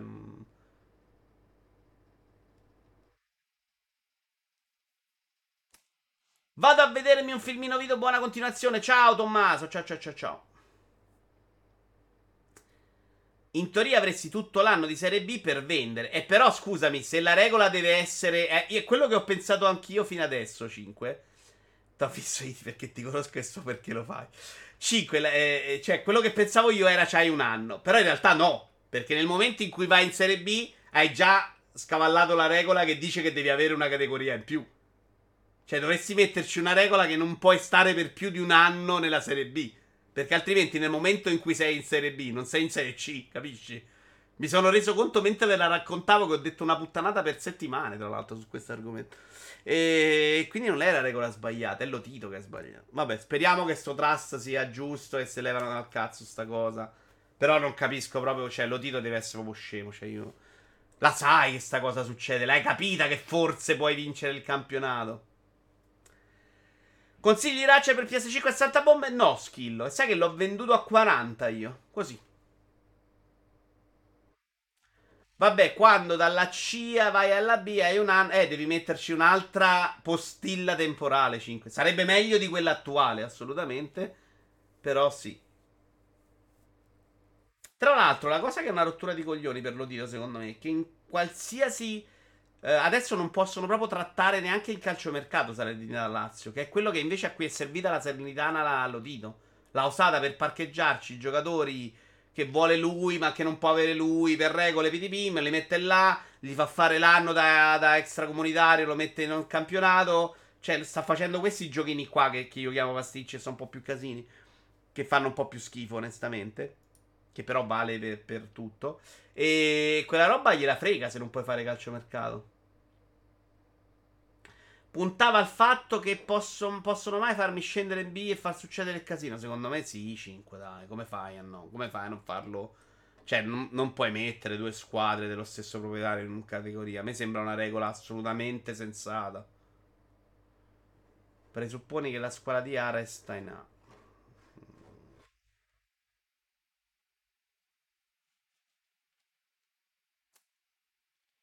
Con la Superlega si risolveva tutto. Eh sì, se andavate a farla e basta, sì. Se questo può avvenire, quel paese è sicuramente l'Italia. Ma Gravina si è messo abbastanza di traverso, però, sull'argomento. Quindi non è verissimo. Eh. Non credo neanche che lo Tito pensasse, perché ne hanno parlato un sacco durante l'anno che questa cosa passasse. Ciao R3. Poi magari vuole arrivare ai tribunali, cioè la mandano in Serie B lo Tito fa ricorso, il TAS dice che non puoi mandarla in Serie B per questo motivo, cioè, quando ne usciamo? Speriamo che va bene il trust, guarda, io sto aspettando come vanno queste cose e poi vediamo, al momento non mi sono neanche documentato troppo. Film! Film ne abbiamo tanti. Allora, di cui uno non mi ricordo neanche qual è. Solo due ore. Qual è solo due ore? Vi parlo proprio di questo che... Ah! Solo due ore Bruce Willis. Sì. Trailer italiano. La riga bianca sotto non è colpa mia.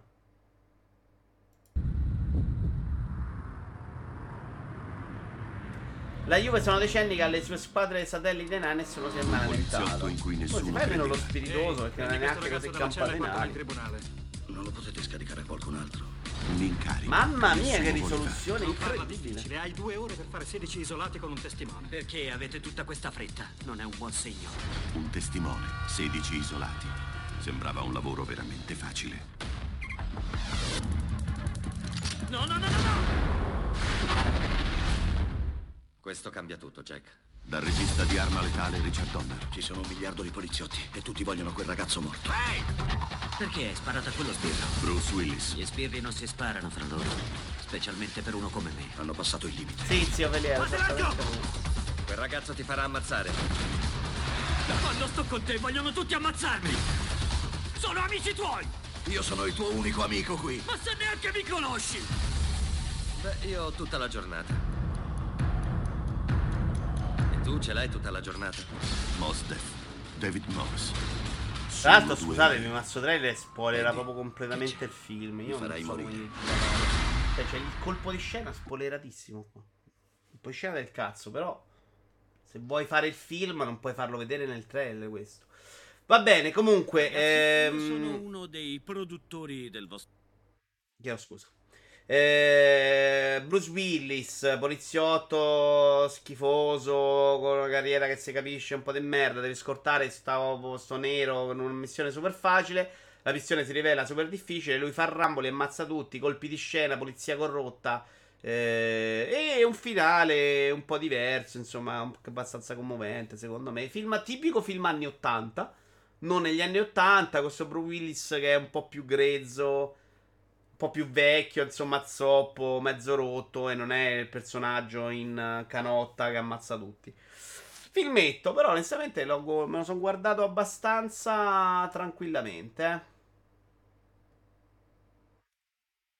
A LOL mi pareva di aver già visto il nero, non sapevo che Moss Def aveva fatto anche film. Il film credo sia 9 anni, forse addirittura 2000. Dico, dico tipico film anni 80 come tipologia di film, eh, non che è degli anni 80. Intendevo, è quel film là. Tra l'altro adesso ho visto che è il regista di Arma Letale. Un po' di cose capisco, insomma. Sembra proprio in quella direzione. È eh. quel film che usciva in quel periodo col, col protagonista. Che qui non è senza macchia, non è un personaggio un po' più complicato, mettiamola così. Ma chi cazzo è sto Def? Quello là? Def c'era anche nel film tratto da Guida Galattica per autostoppisti. Mm, non lo so. 24 ore era molto più a fuoco, ignorante, però era un altro cinema. Non, non credo di averlo visto. Vabbè, filmino. Come un filmino è di Vincodino su Netflix. Poi parliamo di Luca. Eh. Film oggi ce li scaliamo un po' perché ce n'ho mille. Non mille e alcuni non proprio che cazzo dirvi. Questo uh, abbiamo detto di che parliamo adesso di, di Vincodino su Netflix.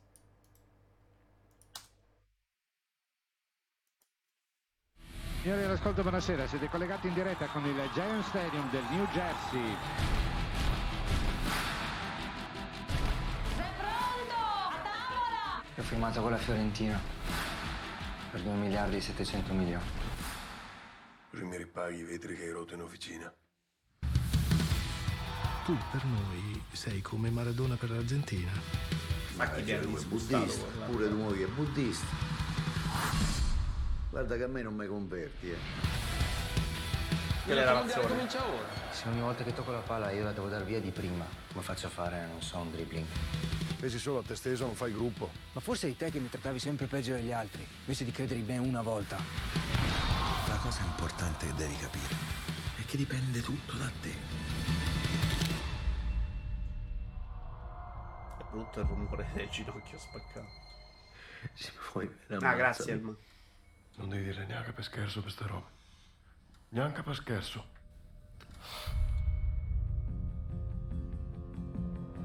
Più di vent'anni in un pallone. Più di vent'anni tutti ti amano così tanto.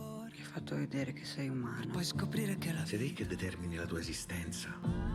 Quindi adesso te ti alzi. L'uomo dietro il campione. 26 maggio! Allora che vuoi che ti dica che ti porto al mondiale? Giovanni, questo è l'ultimo mondiale per Roby. Ha bisogno di noi, ha bisogno della sua famiglia. Cambiare, lì a cercarsi un po'. Che siamo contenti. Di cosa? Che giochi con noi. Ancora non ci vediamo. Tutti passano la palla al baggio e te fai gol. Guarda che sei te che devi credere in te stesso. Di quel campione che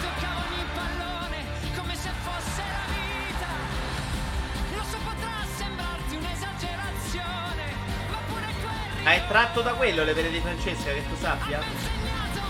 Perché alcune cose mi sembrano un po' troppo personali per essere solo ispirate. Secondo me c'è un'ispirazione da un libro evidente. Allora, a me non è piaciuto granché. Cioè, alla fine ho finito piangendo, veramente con le lacrime, bagnato in faccia, terribile. Perché comunque la parte del rapporto col padre, che è un argomento molto centrale del film, se la gioca abbastanza bene. Secondo me è anche la parte in cui scrive le robe migliori in assoluto, cioè anche a livello di battute, di scambi personali. Eh, quella mi è piaciuto molto. Eh, non hanno scelto in realtà solo la nazionale, hanno scelto di parlare del momento prima della finale, quindi poi riprendono l'ultimo periodo proprio per parlarne e si ripercorre anche della sua carriera con i ricordi. Però l- la realizzazione secondo me è pessima, cioè tutte le scene di calcio sono terribili. Uh, alcuni personaggi eh, come Mazzone, come Sacchi che avete visto, è una roba che ti disturba al guardarle. La serie di Totti era un altro livello anche se a tratti faceva più o meno la stessa cosa, cioè portare alla caricatura alcuni personaggi come Spalletti. Qui la, la, prendono proprio, si vede che è una roba realizzata con più due soldi. C'è un sacco di spazio, per esempio, al buddismo, che è una roba che non ci azzecca, secondo me, completamente fuori posto. E quindi, cioè, non, è, non ci ho trovato una bella serie TV. Non ci ho trovato una bella serie TV su Baggio. Ci ho trovato una roba, un, una serie TV, scusate, un film. Una roba che a tratti fa delle cose migliori, ma che mediamente è trasculabile. Alto budget per te questo? Mm, non credo, dai. Non credo che ci abbiano girato le scene tre volte. Non lo so, magari sì, eh. Altro budget. Ah, ah, Totti. Alt- sì, sì, l'ho detto anch'io, sono d'accordo. Questa è una roba di, da due soldi, si vede proprio. Cioè, ma proprio la scena di Mazzone è una roba che veramente faccio io in camera da letto. Con, con, con la macchina fotografica, neanche la telecamera. Mm banalotto in alcune cose. Poi dicevo, secondo me c'è una, un'ispirazione da un testo. Perché era la telefonata quella su Trapattore, altre storie molto bene. C'ha dei momenti che è molto commovente. Per qualche motivo che credo sia più io che mi sono rincoglionito.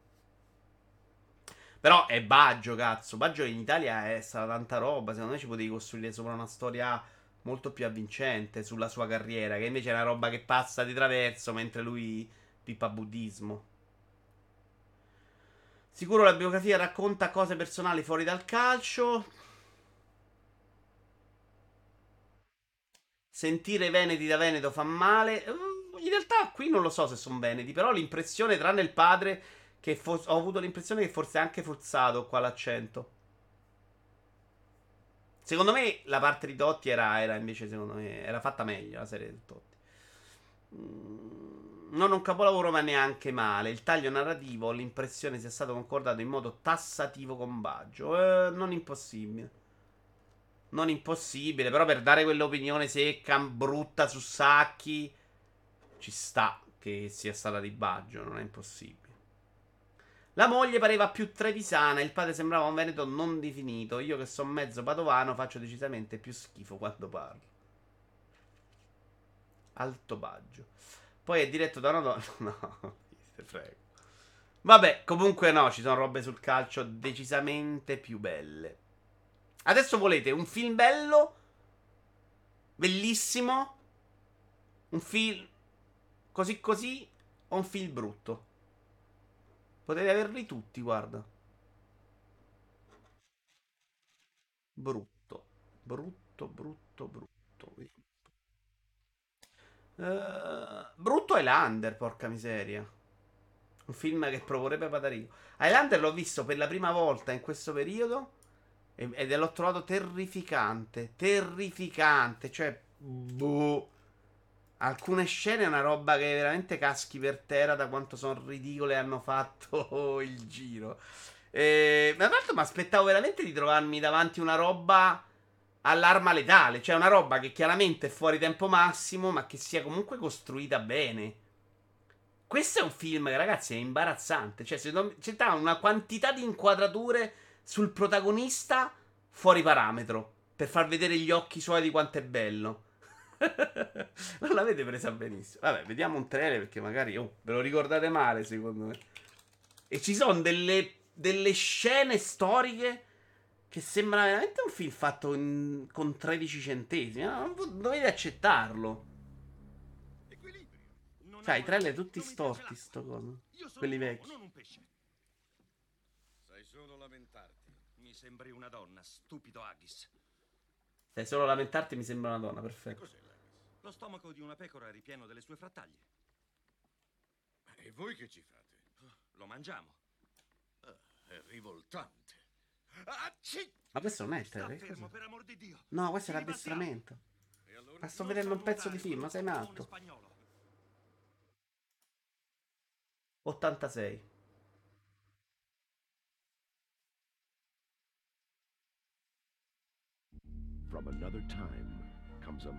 In realtà non lo vedo da boh quando ero bambino. Alcuni film all'epoca comunque si sono davvero invecchiati. Ma questo è terribile. Ma anche le scene di combattimento, che è una delle robe che mi aspettavo fossero proprio fighe fighe. Sono una, una, roba che non puoi. Neanche su YouTube le vedi così. Sembrano proprio una roba fatta. improvvisando. Cioè, a rallentatore. Mi ero fatto un'idea. Da quel punto di vista di un film che ci poteva stare. Roba Robocop però l'ho visto all'epoca, forse non il 2, non mi ricordo se ho visto il 2. A man uncertain of his future. Cioè, guardate il suo trailer, ragazzi, si capisce dal suo trailer che è un film che sembra sentieri, no? Solo nel trailer ci sono 18 inquadrature sugli occhi. Ma l'ultimo l'avete mai visto, quello moderno? You cannot die, MacLeod. I am Conor MacLeod of the clan MacLeod. I was born in 1518 in the village of Glenfinnan on the shores of Loch Shiel. Non c'era l'attenzione che c'è oggi. Eh, sì, ma infatti, però si può dire Stone senza che...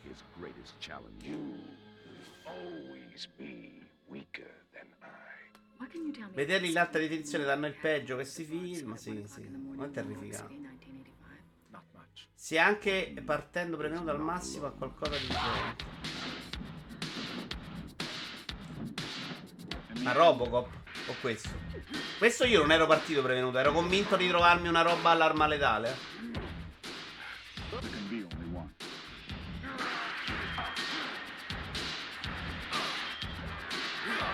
Ah, Robocop nuovo, ok. Volevo vederlo quello. Eh, quindi abbiamo visto il brutto. Vi parlo del super bello che stiamo più sul pezzo. Premio che ha vinto la palma d'oro a Cannes. Quindi, Stone, per favore, tappati il naso, che non è chiaramente roba per te. Il film Stone che ti avrei portato al cinema a impazzire. No, Madeleine. Ha vinto Cannes, vero?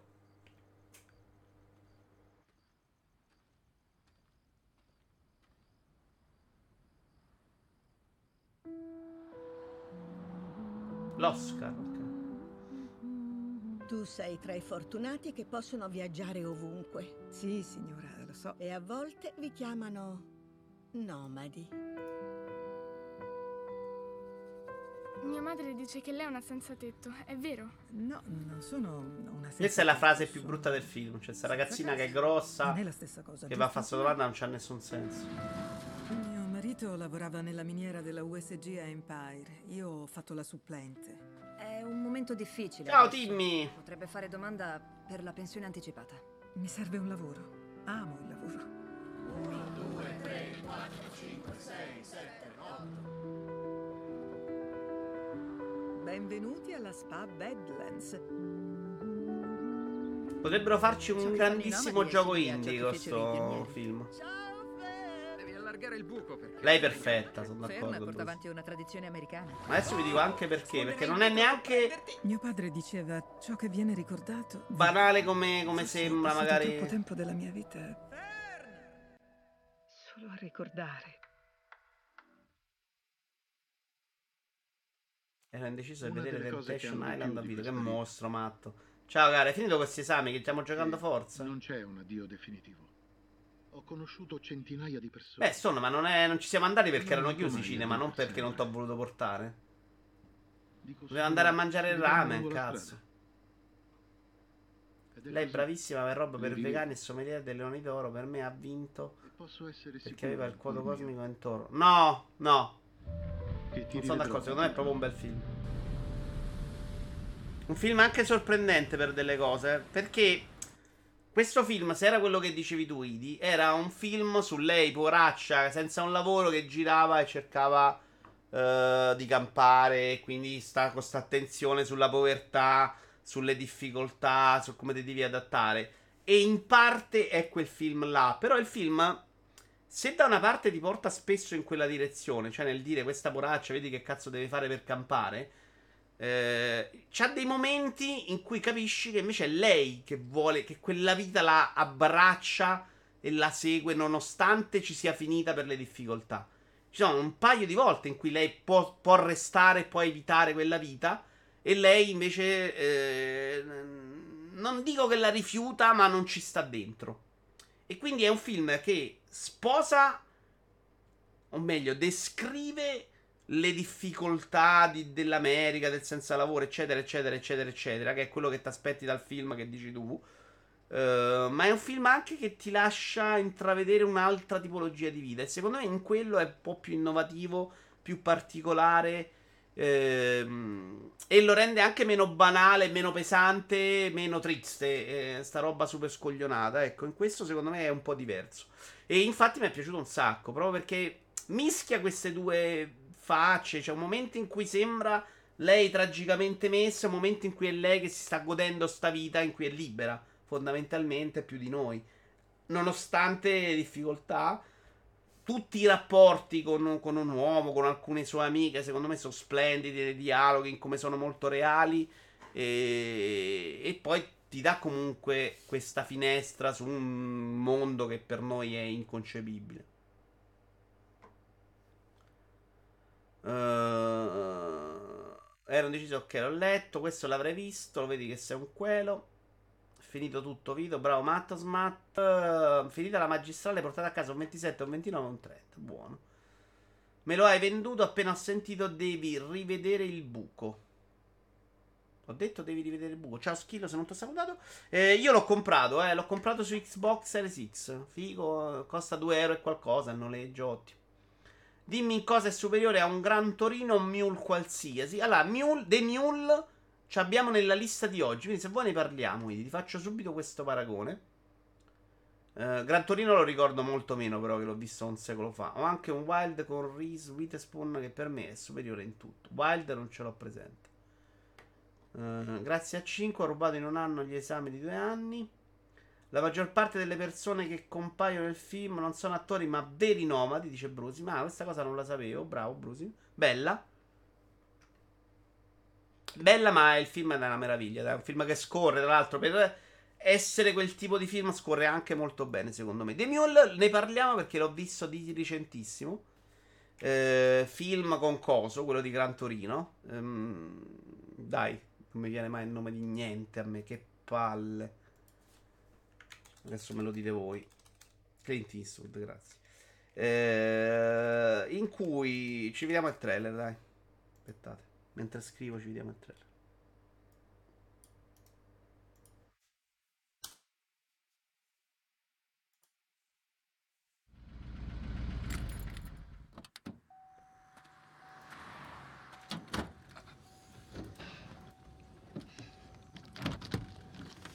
Questo, per esempio, era il bello, ma non è il capolavoro di Nomaland, secondo me. A me piacciono solo i film con Danny DeVito Iovara. Oh, uh, officer, hi. You need help? Uh, no, no, I'm Vabbè, non mi veniva il nome. Devo- No, raga, abbiamo parlato all'inizio. pecans to my niece. Pecans? Yeah, pecans. She makes the worst pecan pie you've ever tasted. I feel sorry for her husband, but and I feel sorry for the pecans too. Tratto da una storia vera, se non ricordo male. Trailer mi fa vedere una scena del film. Oh, thing. Vabbè, basta perché è troppo lungo il trailer, c'ha rotti i coglioni. Eh, praticamente c'è sto vecchio che, che nella vita, seppure mezzo divertito, coltivava fiori, faceva lo splendido alle mostre, ha trascurato la famiglia, che finisce in qualche modo a fare il corriere per la droga. E a raccontarlo sembra una, puttanata, però onestamente c'ha un bel tono, c'ha una bella tristezza di fondo, c'è questa cosa dei rapporti umani suoi mm, molto rarefatti, però c'è molto bello il rapporto con, la, con l'ex moglie, diciamo. Però è un film che non, non mi dà niente, cioè mi sembra vada in quella direzione, dice una cosa piuttosto banale costruita su questo. C'è il contraltare che è invece il poliziotto um, che cerca di beccare i trafficanti, che invece è proprio inutile secondo me nel- nelle dinamiche del film. E alla fine, secondo me, non ne esci migliorato in niente. Un film carino che si guarda, non- però non, non- non porta neanche un messaggio, secondo me, non vuole dire niente, ecco. C'ha un- qualche bella scena, ma secondo me il progetto alla base è proprio... pff. Coso sto vecchio, povero Clint. Ma come coso vado a vedere la prima puntata di Carramba che sorpresa su Rai 1. Allora, Carramba che sorpresa, se vogliamo parlarne, io sono stato un grandissimo tifoso all'esordio. Poi mi ricordo che prima della fine mi ero già ampiamente strascicato i cogliones. Però mi era molto piaciuto. Molto, molto, molto. E però non piangevo mai all'epoca.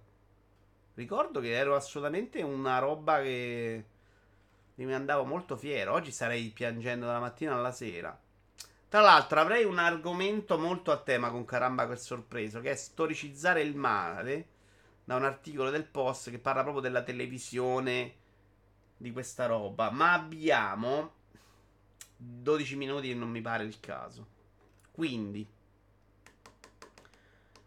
io direi che parliamo di Luca. Parliamo di Luca, Luca, Luca, se no me lo riporto appresso l'altra volta. Non so se volete dire qualcosa voi su The Mule che vi è piaciuto di più, ditelo, eh.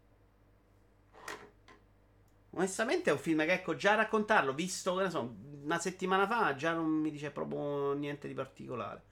È molto lineare, è solo girato con mestiere. Fa parte di quei film che raccontano una storia senza essere infarcito di morale o insegnamenti. Che di questi tempi di arcobaleni nei cereali ne abbiamo bisogno come il pane. Secondo me, però, anche la storia. Cioè, non... se non mi dici che è una storia vera, ti dico che è anche realistica. Che succede tra 12 minuti e non una Switch Pro? No, stacchiamo. Banalmente, perché sono pure rotti i coglioni, voglio andare a dormire. Eh, Luca. Luca, Luca, Luca, Luca, Luca.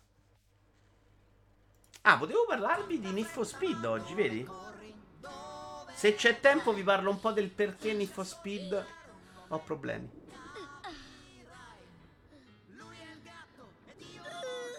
Siamo in società, di noi ti puoi fidare. Dispiaciuto nemmeno a me, Brusimo, onestamente. Non ne sono uscito dicendo che del merda, non c'è niente di sbagliato. Però è come Ratchet Clank, cioè neanche niente sopra le righe. Io direi che tolgo il volume, che questo mi mette tutto bennato. Io lo vi dico, una ragazza un appuntamento, quella è l'età, Vito, anch'io invecchiando sono diventato un piagnone, ma di brutto il rete di brutto proprio. Ma se non è, secondo me è anche normale le tre. Più cose ti sono successe nella vita, più enfati... empatizzi con quello che vedi su schermo. Da ragazzino hai vissuto un cazzo e non puoi empatizzare. Se invece mi parli di American Sniper, sempre su che non ho visto, sposo in pieno quello che hai detto. Luca, film Pixar. Io onestamente comincio ufficialmente ad essere un po' deluso dalla Pixar. Anche qui, film super onesto, lo trovate streaming su Disney Plus, che fa il giusto. Prova un po' a trattare il tema dell'integrazione, ma ci gira parecchio, parecchio, parecchio, parecchio, parecchio, parecchio intorno. E soprattutto ha una risoluzione finale in cui se la gioca in fretta e furia che ammazza un po' tutto il film, perché veramente arriva il cazzo di, di, fascista che dice questi sono amici miei, sucate tutti, ovvero un po' culo, che non è proprio il tema fantastico. E poi ci sono questi due pescetti che arrivano un po' sirenetta, che arrivano nella vita perché vogliono realizzare il loro sogno. Uno dei due, i genitori vogliono mandarlo in fondo al mare proprio perché è andato a vedere la terra, insomma. Però Nessun dialogo è eccezionale, nessun momento è particolarmente. Molto bello da vedere, per carità di Dio, tranne l'italiano che secondo me è veramente troppo macchietta. Non mi è piaciuto per niente il cattivo. Anche il cattivo, secondo me, è una roba sbagliata di questo film. Che non lo porta neanche ad essere un buon film Disney, secondo me. Quindi non riesce a essere nessuno dei due. E. Il, il tema del, di quello che vogliono raggiungere è stupidotto. Cioè è un film che sembra un po' buttato là, onestamente. Eh, non, non, ci trovo niente di particolarmente bello. Tecnicamente sì, è bellino, però c'è tutto il resto. Non l'ho visto, ti prego dimmi che non parlano tutti napoletano con mandolino mentre mangiano una pizza sulla Vespa. Dimmi che sia almeno evoluto l'immaginario. No, no, a livello di immaginario è terrificante. Non è ovviamente napoletano, ma sono liguri. E non parlano in ligure, però parlano italiano. Ma il modo in cui rappresenta l'italiano col movimento delle mani è terrificante. C'è una roba che ti dà fastidio per quanto è Mario de- di Nintendo. È una roba terribile. Mm, non commuove neanche, cioè non ci prova neanche a fare qualcosa. C'era stato un momento in cui qualcuno hanno accusato che, che ci fosse del, una sorta di riferimento gay e secondo me non c'è. Eh, e sarebbe stato almeno un tema da affrontare che era che era molto Pixar. Però è la Pixar più banale del mondo. Non riesco a ricordare film peggiori. Ditemi un po' qualche film che potrebbe essere peggiore di Pixar. Era carino quello del sassofonista. Ah, Soul. Uh, Soul più ci ho ripensato dopo. Onestamente l'ho un po' rivalutato. Perché il tema probabilmente era più bello. Eh, però lì per lì mi ha lasciato freddo. Tutta la parte, anche tecnicamente lì, la parte quella non di vita reale, secondo me non è così bello. Cars, se Cars secondo me il primo comunque il suo lo faceva Spawn. Era un film più Disney che Pixar come idea di film più, più complesso. Però secondo me come film Disney ci stava dentro. No, Brave metto assolutamente peggio questo per il ricordo che ho di Brave. Questo non l'ho trovato più banale. Brave almeno c'aveva questo tema di base, poi magari messo male e tutto. Che era un tema interessante. Questo qual è il tema, onestamente? Cioè, il bambino che è uscito là, i genitori non vogliono, però dopo, ok, ti sei divertito, sta bene così. Cioè, non c'è niente. Solo era banale la parte onirica. Ma non so, magari non l'ho capita io, però era tecnicamente non mi è piaciuto. Il tema era la Vespa. Ma non è offensivo rappresentare l'italiano sempre con certi stereotipi, però Striscia chiede scusa formalmente per aver usato la L al posto dell'R in uno sketch, domanda semiseria.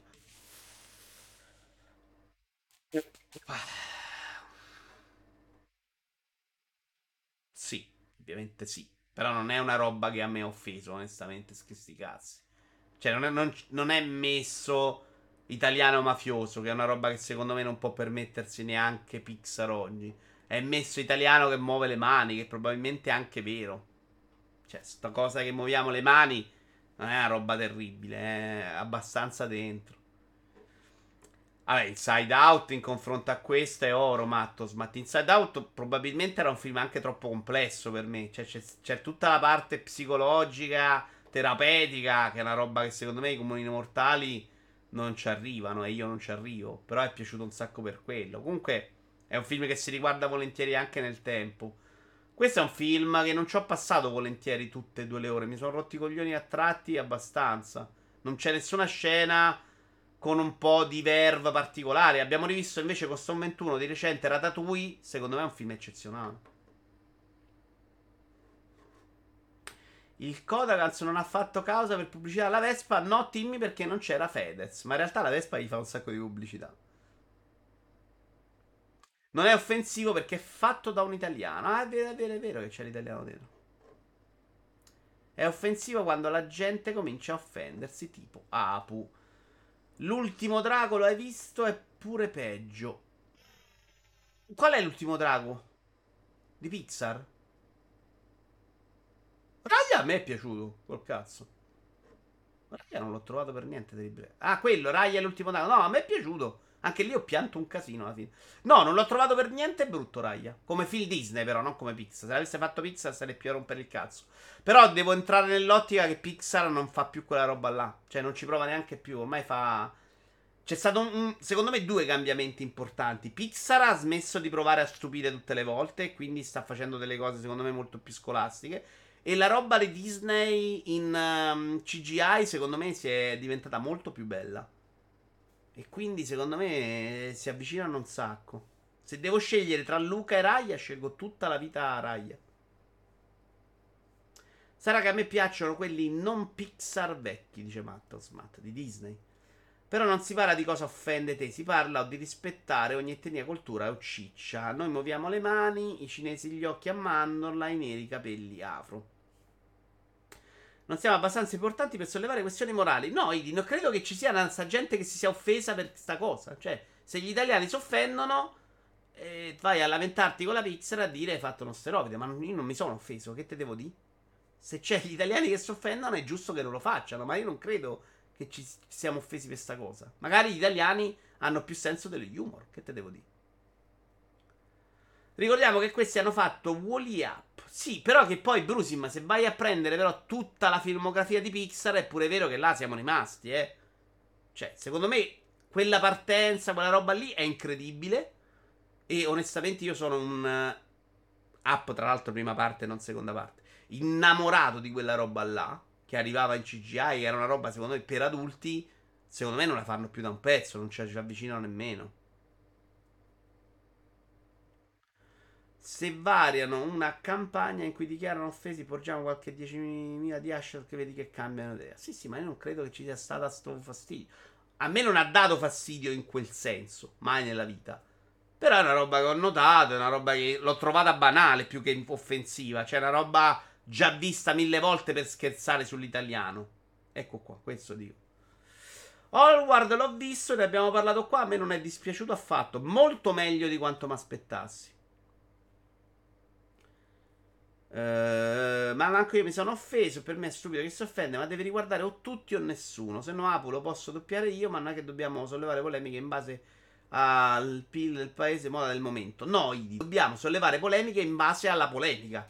Cioè, se c'è persone che possono sentirsi offese, devi valutare se puoi evitarlo, se è importante per la roba artistica o se non è importante. Se fai una cosa e nessuno si offende, ma perché non devi farlo? A prescindere a priori, cioè non è, non è la stessa cosa. E, e, e, poi lo sketch della L, secondo me, è una roba che, che onestamente non trovo neanche così offensiva, però è chiaro che banalizza un po'. Non è vero che i cinesi parlano tutti così, per quello qualcuno si offende. Che muoviamo tutte le mani è anche vero. Cioè, se, che mangi la pasta è vero. Però secondo me è importante che arrivi la persona offesa, perché se non offende nessuno non c'è argomento, non c'è discussione. Luca mi ha deluso molto, molto sottotono e sfilacciato. Ma in realtà, sai, Oppe, sfilacciato non lo direi perché comunque è compiuto in quello che vuole fare, che non vuole fare un cazzo.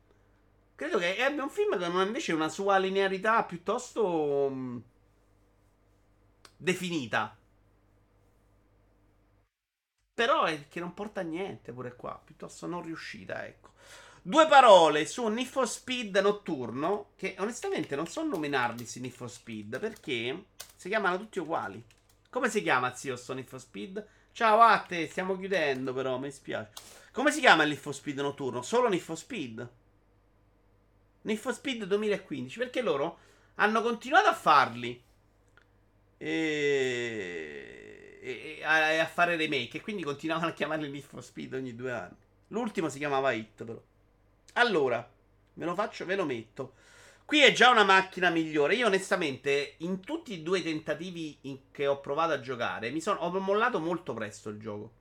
E quindi non posso neanche dire che quando arrivi a queste macchine qua non sia super figo. Però vi dico le mie impressioni tutte e due le volte Solo questo è Hot Pursuit a nome. Io me ne ricordo almeno tre che si chiamano solo Need Speed, zio. Questo, per esempio, si chiama Need Speed, non è che si chiama Need Speed 2015. Ah, questo è Hit, cazzo. Ho sbagliato cosa. Questo, che tra l'altro, graficamente, sto gioco, visto su Serie X, è, è incredibile. Eh? C'ha sto filtro notturno che a volte non capisci neanche se è videogioco o se è film. Una roba strepitosa, secondo me, tecnicamente. Il problema che ho provato io in questa fase è che intanto c'è una attenzione sulla trama uh, terrificante. Cioè, le prime due ore di gioco non giochi mai. Ti fai due gare. Sono riuscito a fare. C'è l'errore, secondo me, di gioco Wii Open World, che è quello che per vuoi farti una gara, ok, fate 70 km di viaggio. Che la città è super deserta e non c'è da fare niente. Quando ti insegue la polizia è terribile perché fai fatichissima a scappare. È un po' come i GTA, quelli più stronzi con le 5 stelle, non te ne va mai. Tra l'altro ti, mi flashava in faccia che mi veniva la, l'epilessia quando, quando c'avevo la polizia alle spalle. Eh, ci sta il far travi sopravvivimento, ci devi arrivare però, zio. All'inizio ovviamente non c'è, magari ce lo hai dopo. Eh, sta roba di trama io non ho proprio sopportata in realtà. Questa è la roba che mi ha dato più fastidio perché poi non è skippabile, non si, non si giocava mai. Le gare che ho fatto io non erano divertenti. Il sistema di guida onestamente ne hanno fatti di peggiori. E quindi un pochettino ci avevo provato. Però è tutta questa attenzione sul tuning, è una roba che non piace a me. E il, le tipologie di gare non eccezionali. Cioè, banalotte anche là, non ho visto niente di particolare. E sto sta ambientazione che è comunque molto bella graficamente, ma è monocordissima, cioè è tutta uguale dall'inizio alla fine in tutte le zone della mappa, non vedi niente di particolarmente diverso. E quindi è una roba che mi annoia, che devo fare? Adesso mi sembra che non ho provato a scaricare. Ah, ho provato a scaricare Hot Pursuit. Colazione da Tiffany è stato quasi cancellato dal mondo per la parodia del cinese. Pizza Mandolino Mafia va avanti ancora il 2021. Non è un Pizza Mandolino Mafia qua però, Idi. Devi vederlo, se no parliamo del nulla. Qui non è Pizza Mandolino Mafia. Non, non, arriva il tizio con mandolino accanto, arriva il cattivo che muove le mani.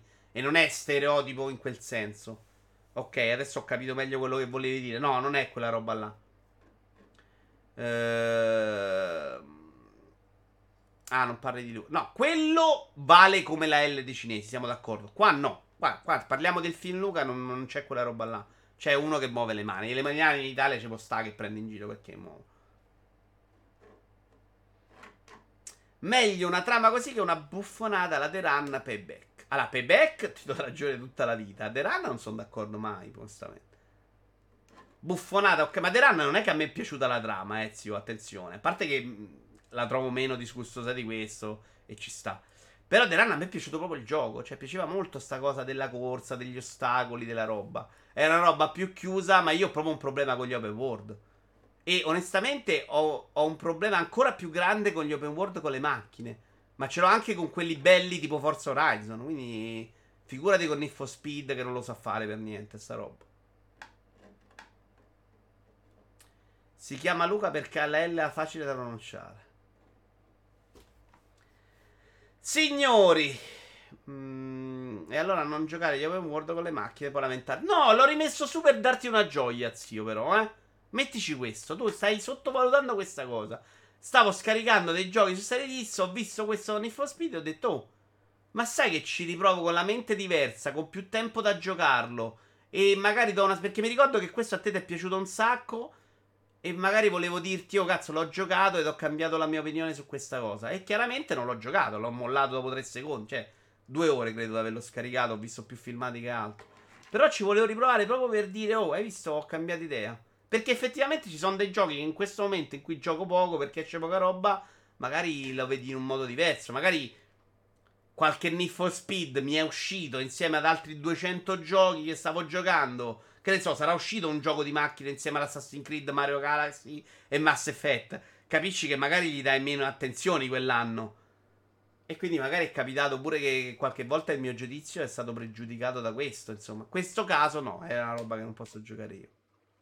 Recensione Lampo Series X.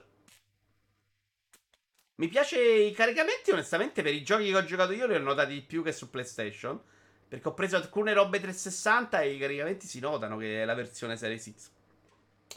Bellissima la roba del pass, però la ricerca nel pass del, del, dentro la console ho fatto un po' fatica. Non, lo trovo un po' più confusionario. E poi basta, non ci ho giocato un cazzo. Ci ho giocato Nuts and Bolts, Idi. Eh, che te devo dire? Dovrei giocarci qualche titolo grosso, ma non ce li ho fondamentalmente sul pass. Che i giochi li compro. Magari se c'era un Red Dead lo provavo volentieri su Series X. Però qui dovrei ricomprarmelo.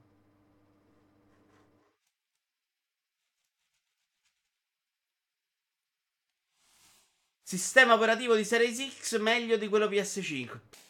Io non li capisco entrambi. oh. Cioè dovrei stare lì, usarli tanto e trovare tutte le funzionalità. Che è una roba che non faccio.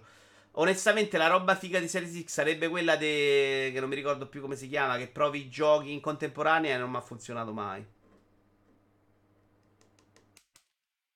Preferisco. Non ho capito cosa ha detto Ini. Preferisco così.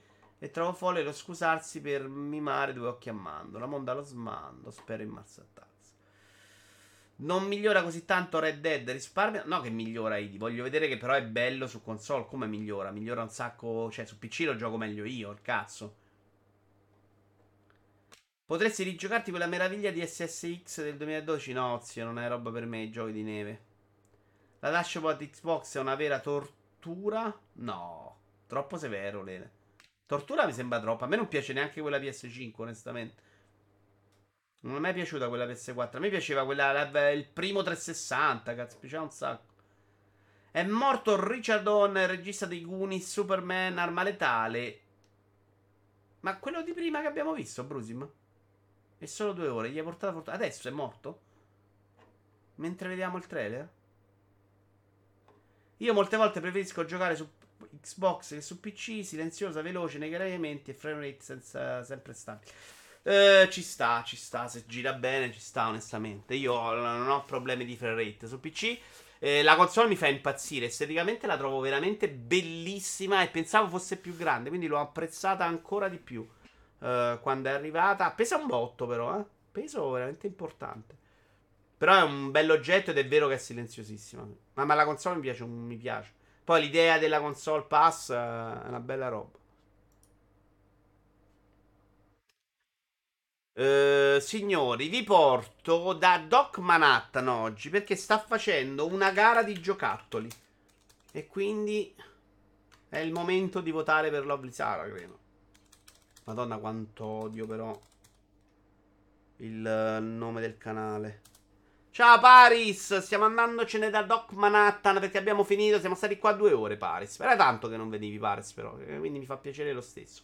Noi ci vediamo domani, attenzione, su Every Eye per la diretta della partita questa volta dell'Italia, la semifinale, quindi porteremo chiaramente sfiga e usciremo. Però ce la guardiamo insieme, comunque ci divertiamo tantissimo. E non mancate perché sarà super super super super super super, super divertente. Ciao a tutti, alla prossima cari, grazie mille per la compagnia, mi sono divertito, questo format mi piace un sacco con voi. Ciao belli.